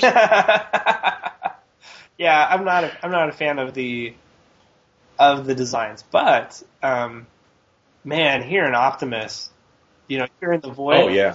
Oh yeah, Peter Cullen. Yeah, it was that awesome was in the so movie. Cool. Oh Yeah. yeah. that was neat. But Now how about Transformers two? oh my gosh, yeah, I rewatched that recently, and I just it was so juvenile. It was just like I, I couldn't Yeah. get over all the like like the the ball jokes, you know, like and all Yeah. the just. Uh, I have three. I have three scenes in that movie that I think are cool, and the rest I think is total garbage. The three scenes are the forest battle, which I yes. thought was awesome. Oh, yes, that was very cool. The uh, sound wave shooting down Ravage to infiltrate the base. Thought was that was pretty cool, and I like Bumblebee tearing Ravage in half. Oh, that was awesome. Yeah, I think Yeah, I Yeah, I um, like that. in general the fight scenes are done well, and I Uh, thought Yeah, and and I think I got better with the second one. There was a couple times in the first one where I thought like, uh, um, it, it got a little confusing because things was happening so fast. I was like, oh, what wor- robot is which? You know, we're a little Yeah, who, who's who? yeah, we're a little too Yeah. close on the action. You know, it got a little confusing. But even even like I the agree. highway battle, you know, where Optimus is going to town, he pulls out his like basically his lightsaber, you know, and takes you know takes off Yeah. appendages. Like that was cool. Um, the the second one, yeah, those those those were cool scenes. But like, I don't need to see any portion of any movie of like Devastator's Bond's humping junk. things. Like, I just don't need to see that Transformers movie. Right. There's absolutely no reason for it. The Chihuahua humping Devastator. So, you know, the hunk, whole you thing know. with with the uh, Shia LaBeouf character, the the Sam Witwicky, like the Transformer girl, you know, that she could even look like a person, makes no sense to me. Like I understand it's supposed to be in I- disguise, but that yeah, it, that did- it was the didn't worst really, part for me. It didn't really completely. make sense, but she was hot. okay, she was, but. I, I gave yeah, it a but it pass. doesn't. It doesn't even fit within the mythos. Like this. Like that's not even explored. no, it's not even explained, and that does. That's too weird. My problem with that was I was like, so she felt like a human, but she was really metal. I don't get this. I, I was thinking maybe it's a hologram, but then he's like totally making out with her. And, Yeah. I mean, I I don't th- they had to get that scene in there, and I and I understand, you know, for the drama of it with him and the Megan Fox character. But I would have preferred it if, say, he borrowed some other guy's motorcycle or something, and and like Yeah. Bumblebee got jealous, and then it turns out like the motorcycle he's tooling around on becomes a, a you know is actually a Decepticon and captures him. Decepticon, And I'm right. like, that is way more within the mythos of Transformers. Oh, absolutely, yeah. Um, all right, just a few few left here as far as movies go. Uh, the Star Wars prequels, we kind of touched on them, but The third one, I, I really like the third one. Like I, you know, I don't Yeah. really have any major beefs with the, with the third one. The second one is like the worst of the three, I think. It's a love story. Yeah. Gotcha. Um, Yeah. Though the last battle is pretty cool. Um, the first, the Oh, first yeah. one was was one of those movies where I, when I first saw, it, I was like, "That's awesome," and then I didn't like it, and then I've grown to appreciate it. So yeah, Yeah, same here. yeah, I'm exactly in that same boat. Um, the and then the last one I had as far as movies go, it would be uh, Teenage Mutant Ninja Turtles in honor of your co-host there, the the the live action one, the first live action Uh, one. oh, good or bad? Good. I Good or love it. bad. I think it's great Okay, because because it Is, is that the one with Vanilla Ice? no, Oh. Vanilla Ice Yeah. came in the second one. go ninja, go ninja. Big fan of that go. one. No, the uh, um, Go ninja, go ninja. Yeah, exactly.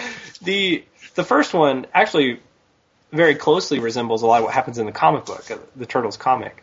And so um, Right. while it had some elements of the goofy '80s cartoon, um, you know, there- there was like the dark and gritty, the fact that they were ninja and that they could like fight, and that, and it was so dark that they, actually, if you go back and watch it, the movie's very dark. Like, even just the way it's lit and, and Yeah. it's shot and everything. So it's Oh yeah. um, yeah, that's what that's one I, I still like. I think it holds up. It's pretty cool. Yeah. Yeah, as as, a, as a franchise keeps going to get campier. They definitely. Yeah, oh, oh, definitely. The, did you see the the animated, the new CG animated? I actually recently picked it up. I have not watched it yet, but I've heard it's really It- good. I think it's great. As far as like it, it's not campy. Like I would say, nearly at all. Um, there is an awesome Raphael Leonardo fight that this is Oh, cool. just is really phenomenal. It's really cool. So that's that's neat. and those those are my two favorite turtles, so I would love to Yeah. see that. so if, so. I mean, that fight alone makes the movie worth it. But there's it's just pretty cool. It's good. Awesome. Uh, well, to to kind of close up a little bit here, um, just wanted to make you aware this uh, this interview puts me in an awkward position for two reasons. um, one is we're going to be having nominations for Best of 2010 coming up, and one of my nominations for Best Artist is you. Not to be a brown noser, but you know. Cool. Um, and my vote was going to be for you, but now I feel like I'm kissing your ass because we had you on the show. That's okay, Robert. I'll still kiss your ass. okay, all right. Um, no, who is? Oh, who else do you have as nominees? Um, as far as artists, I have uh, I would I'm going to actually choose uh, Chris Scalf as one of them for uh, on the Star Wars side of things, Mm, yeah. and uh, and then I also like Antonio Fuso a lot. Yeah, so- Fuso. Yeah, he's. I mean that uh, that Cobra series has been great. I think he's a big part of just. And they did well initially. They did a good job of separating the titles with different artists and different feels. And that Cobra book needed Yeah. a completely different approach. Yeah, Yeah. and he's just. oh, and I Like Nick Roche.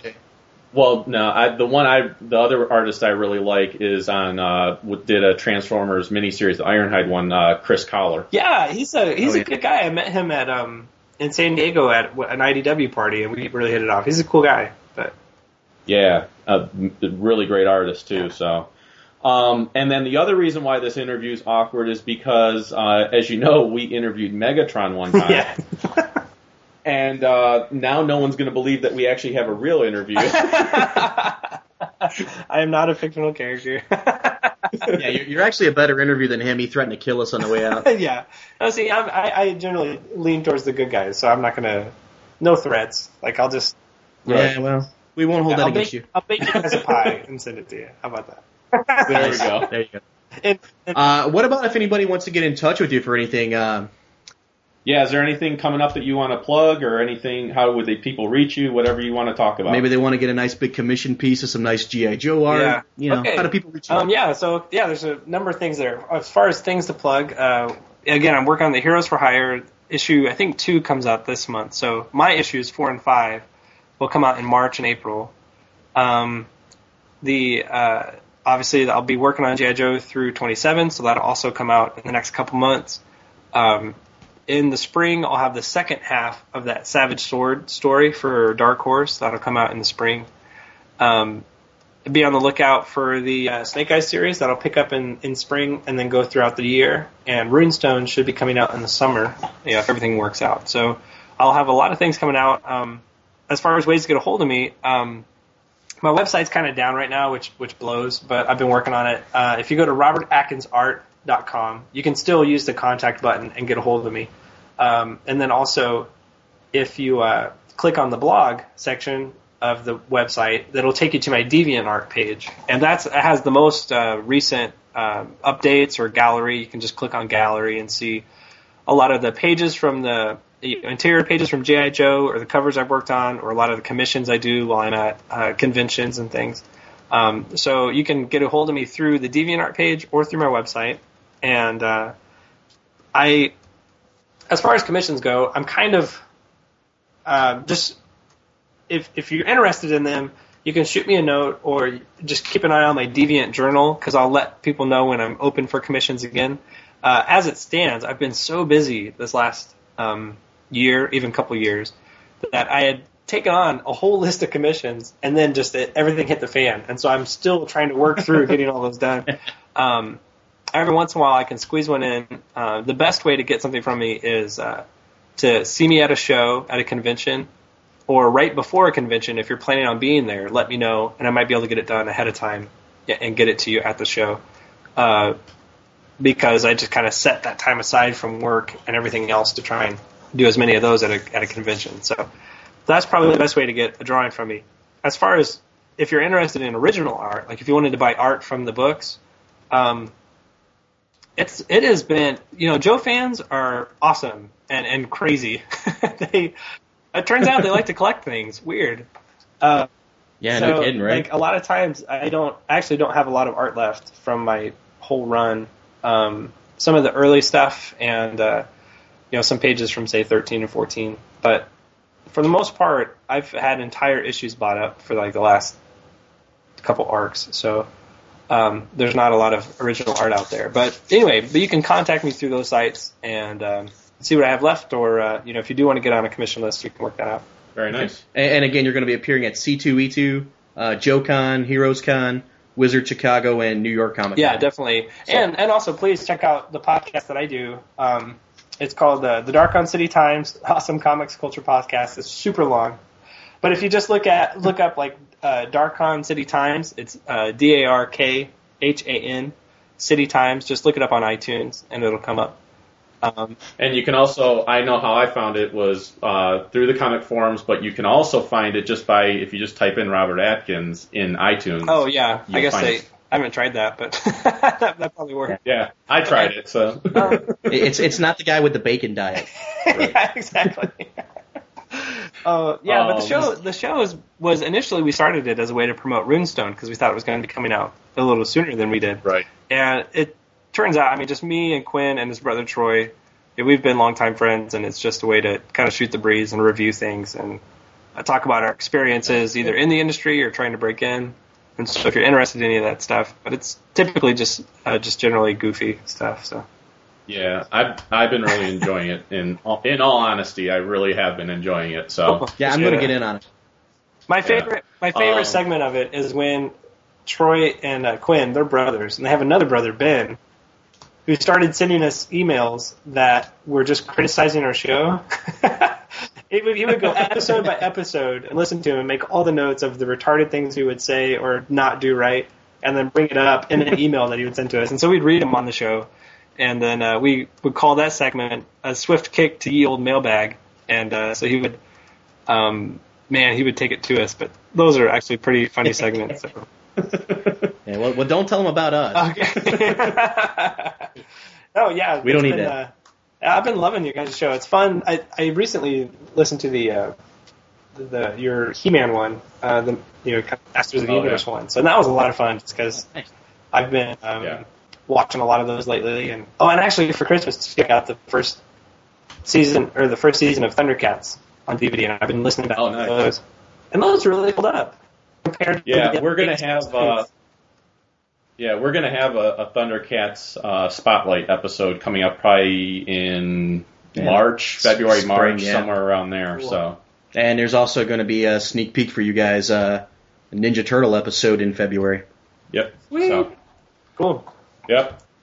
Um, but yeah, so it was it was awesome. I will tell you, um, you will be hearing from me as far as a potential commission that has no time limit. So whenever you're not busy anymore, Okay. um, but I just have something very special I want to try to put together. So uh, um, I'll I'll certainly be contacting you. And like I said, there's no time limit on it. Okay, so, yeah, sounds good. Just let me When- know what it is, and I can just work Yeah. it. yeah, Yeah. absolutely. Um, and, other yeah, than and that- Chicago's kind of close to us. Maybe we'll try to make it to C2E2 or Wizard, but can't promise anything. Got to run it past the wives first. Yeah, oh, I know how that works. Trust me. All right, well, uh, Rob, we really appreciate it. Um, you know, Yeah, thank you very much. No problem. We, Thanks uh, for having we me can't- on. It's a blast talking to you guys. yeah, we can't. Our pleasure. we can't thank you enough. So, uh, other than that, we'll look forward to covering the books. And uh, yeah, if, if you ever want to be on again, let us know. Okay, yeah, and if you guys or your listeners catch anything else I drew wrong in the book, let me know. We'll do. You got it. All right. Take you guys care. have a good night. you Yeah, good night.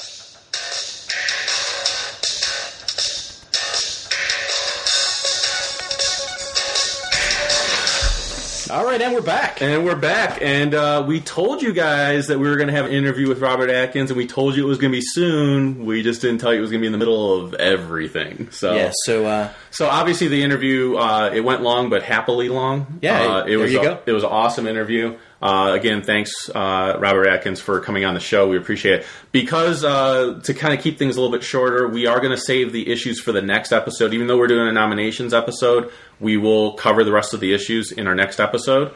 Wanted to close though with some top five lists. yeah, basically what we did is uh, since the year closed, and this is our first uh, official real episode, I guess, in January. Right. Uh, top five toys that we got in 2010. Uh, and then we want to do a top five toys we got in 2010 that did not come out in 2010. Right. So we want to go with those. And uh, so the uh, want to go ahead and start with yours. Yeah, top five toys in 2010 I got that came out in 2010. Number five for me would be the DC Classic uh, Supergirl figure. It actually came out in a two pack with Lex Luthor. Right. But just the Supergirl figure itself is really awesome. Yep. I, I love that figure. Uh, mine was uh, the White Lantern Hal Jordan, which was a New York Comic Con exclusive. I was able to obtain one and uh, really, really loved having that one. Okay. Uh, number four for me would be Marvel Select Iron Man, the Borders exclusive. We actually did a toy. I did a toy review on that. It's uh, on our website, and that was the Marvel exclusive with the faceplate that comes off, it revealing Tony Stark. Right. The Marvel Select. It was really cool. Bought it right after I saw Iron Man two, the movie. Awesome. Uh, my number four was Jabba the Hutt, the Walmart exclusive one. Okay. I just happened to be in a store the one day and walked past one and was like, "Oh my god, there it is!" Yeah, I had I had to pick it up. It was one you couldn't pass up, considering what they sell for like crazy on eBay. Yeah, yeah, so- those look really good. Uh, number three for me is actually the Masters of the Universe Trapjaw episode. Episode. Trapjaw figure. it's late. that's your favorite Uh, episode. I loved it. Yeah. Number three is uh, Trapjaw Masters of the Universe figure. Okay. Uh, from Maddie Collector, I guess. Okay. I actually love that figure, and I actually like it too because you can make Trapjaw or you can make Cronus. It Okay. gives the head for both and the arm for both, so it's actually kind of two figures in one. Nice. Uh, my number three was the San Diego Comic Con exclusive Justice League Unlimited Starro set, which was the whole package that had sound effects and, and everything. So it was It that looked was, like that classic comic cover, right? Yeah, it looked like Justice the first appearance of Justice League. Yeah. It was awesome. Cool. Uh, my number two is actually uh, the Jabba the Hutt playset. Nice. So I actually got that at a Columbus toy show I went to with uh, Wolfman Z, Nick. Uh, that is awesome. You get Jabba, the throne, you get Salacious Crumb, eh, you get the hookah, everything. It's awesome. Very good. If you guys don't, if you guys see it out there, definitely do yourself a favor and pick that up. Yep. Really cool Jabba. My number two is a figure we covered on the show, which is the San Diego Comic Con Battle Damage Arkham Asylum Batman. Nice. That is right now my favorite Batman that I have, and uh, yeah, had to make the list. Yeah, it's a really good figure too. And I, I am picking up the uh, not the battle damage one, but the regular one when it comes out. Right. Uh, number one for me, toys obtained in 2010 that came out in 2010, Battle Cat. Of course. Thank you very much. You're welcome. and I got that as a Christmas present from Ryan. Uh, I, s- I love that figure. That is an awesome, awesome figure. The sculpt on it is sweet. The articulation is awesome. He Man now has his ride. E- e- everything is right in Eternia. That's a good figure. Nice. My number one again, actually figures that we uh, covered on the show. The black, the San Diego, or actually WonderCon exclusive, and I think it was a C two E two exclusive as well. Uh, black Lantern Hal Jordan and White Lantern Sinestro. Oh, the, the both of them. The both of them. Uh, I had someone that I found out from the forums was going to the show. He picked them up for me at cost. You gotta love it. Absolutely have to love it. You gotta So- love it. all right, so the uh, the toys that we obtained in 2010 but did not come out in 2010. Uh, I'm going to go ahead and kick this one off. My number five was the Rancor, the Target exclusive Rancor, which we covered on the show. I Yeah. believe it came out in 2009. Okay. Um, very very cool. Yeah, mine's actually a Star Wars one too. I got the uh, Star Wars Tie Fighter, the Legacy Collection, the Target exclusive. Nice. That actually came out in 2009, and you picked that up for me at the store. Yep. Uh, my number four was the Muppets Palisades Backstage playset. Came out in 2004. That thing is the best playset that they've made. It's amazing. It Only made number four, huh? I yeah, well, there's reasons. Okay. but, but yeah, number four. Uh, number four for me is actually another Star Wars toy I picked up. It's Star Wars Force Unleashed uh, Slave Leia. Okay, Came out in 2003. Uh, I obtained that at the same uh, Columbus toy show Very this nice. year. So Uh, I bought it this year, you know, 2003. It was out for a while, but I was able to pick one up. I bought it loose, and I paid like eleven dollars for it. Awesome. Oh yeah, considering it like fifty bucks. Yeah. Uh, my number three was Zan, Jaina, and Gleek. Uh, it was Oh, a the San Diego Comic Comic-Con Con exclusive. exclusive, yeah. The fact that I was able to get Gleek, he's tough to get. Um, absolutely love having that set. Was that the 09 exclusive? 09. Yeah. Uh, number three for me is actually the DC Classic Firestorm figure. Awesome. Uh, 2009 it came out. Anytime you can get a guy and who's a figure and his head's on fire, Right. That's Plus. good. Right. so Uh, my number two was the San Diego Comic Con Blackest Night multicolored Hal Jordan figures. They came out in 2009. that's number two. That's number two. Wow, I I thought that'd was- be number one. I was finally able to obtain all five of them, and I uh, thought that would be your number one. That's like one of your grails. it is. But uh, pretty much everything that was on my f- top five list of ones I obtained in 2010 but didn't come out in 2010 were all pretty much grails. Okay. So Yeah, number two for me is actually the the Reveltech Starscream figure that came out in March of 2008. okay, I, I absolutely love that figure. Another gift from you, sir. right. You, you treat me well. You treat me well. So I, I actually love that figure, and I want to go back and get the Megatron because of that. Uh, speaking of gifts, my number one was the Muppets Palisades Adventure Kermit, which it's Kermit the Frog looking like Indiana Jones. He came out in 2004. You got that for me for my birthday. Yes. The reason that made my number one is because that started my crack addiction of collecting the Muppets figures. You're welcome. So, And it's Kermit the Frog as Indiana Jones. I mean, how cool right, is how, that? how can you go wrong? Yeah. Uh, my number one is actually the Marvel Select Thor figure, uh, the JMS looking Thor, which actually came out in November of 2008, which I didn't know it came out that, that long ago. Wow. Yeah. Yeah, November of 08. Wow. So I thought it came out in 09, but it really wasn't. Wow. Very nice. But yeah, that's a really, is a really, really cool nice one, figure. yeah. It's really hefty, nice weight Yeah. to the figure. All right. So uh, that's our list. Uh, I'm going to give out our contact information and. Uh, Yeah, one other thing, though, Yes. uh, we wanted to do, uh, since it is New Year, oh yes. our uh, Star Wars New Year's resolutions. Well, do we want to save that for next time? No, let's do it now, real quick. Basically, what it is is we wanted to. Uh, late. It's late. I know. I- items that we wanted to try to get or obtain in 2011. Uh, it's kind of a takeoff of the Pop Culture Network. They did a kind of thing that way where they were talking about the resolutions, but it's like they they put it into things they wanted to do more along the lines of in 2011 what you hope to obtain or what you want to get as far as figures go.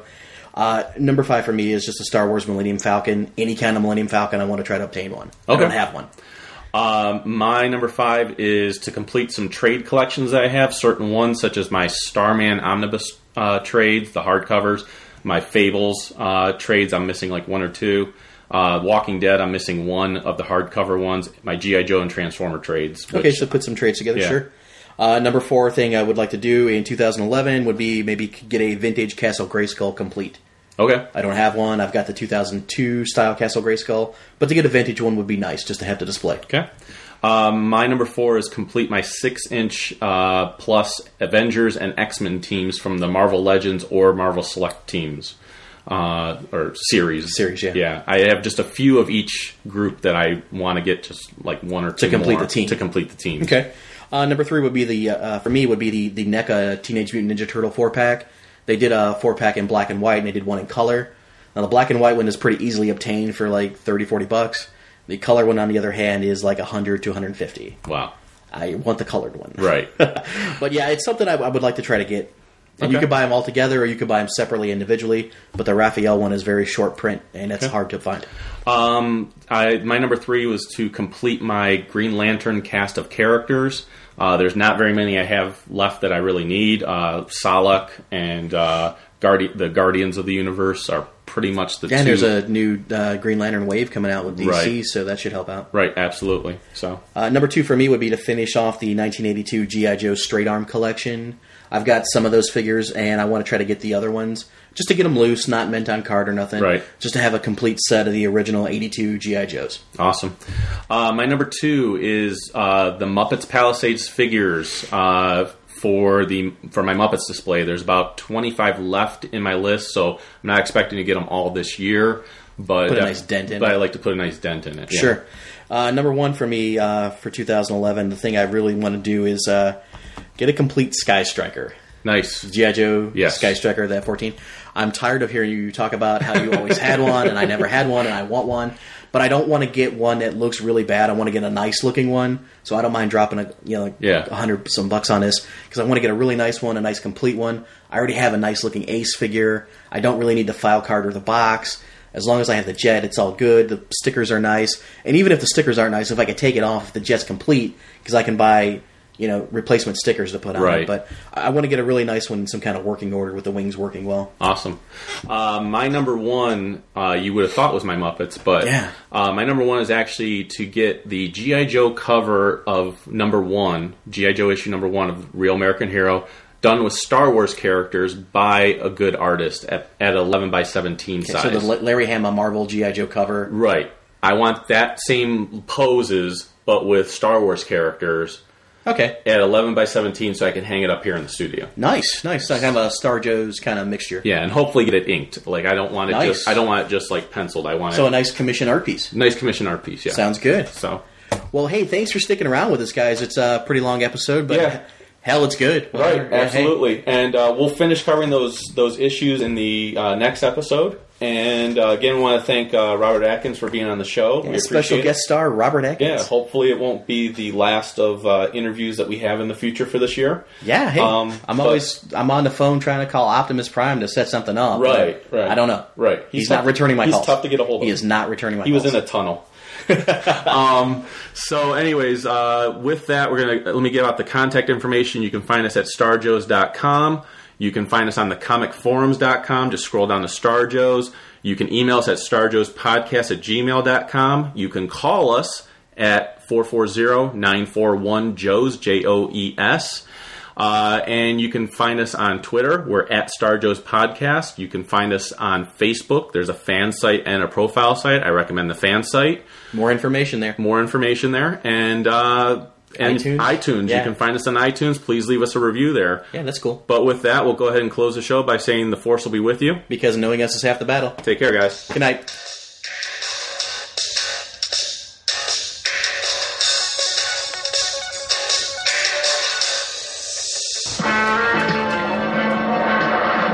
Oh, you're everywhere to ski, especially if you quit trying. Scarlet! You'll never win if you give in. But I just can't do it. Can you ride a bike? Well, sure I can. But could you at first? No, I had to practice for weeks. I think I'm getting the hang of it. That's because you hung in there. Now I know. And knowing is half the battle. G.I.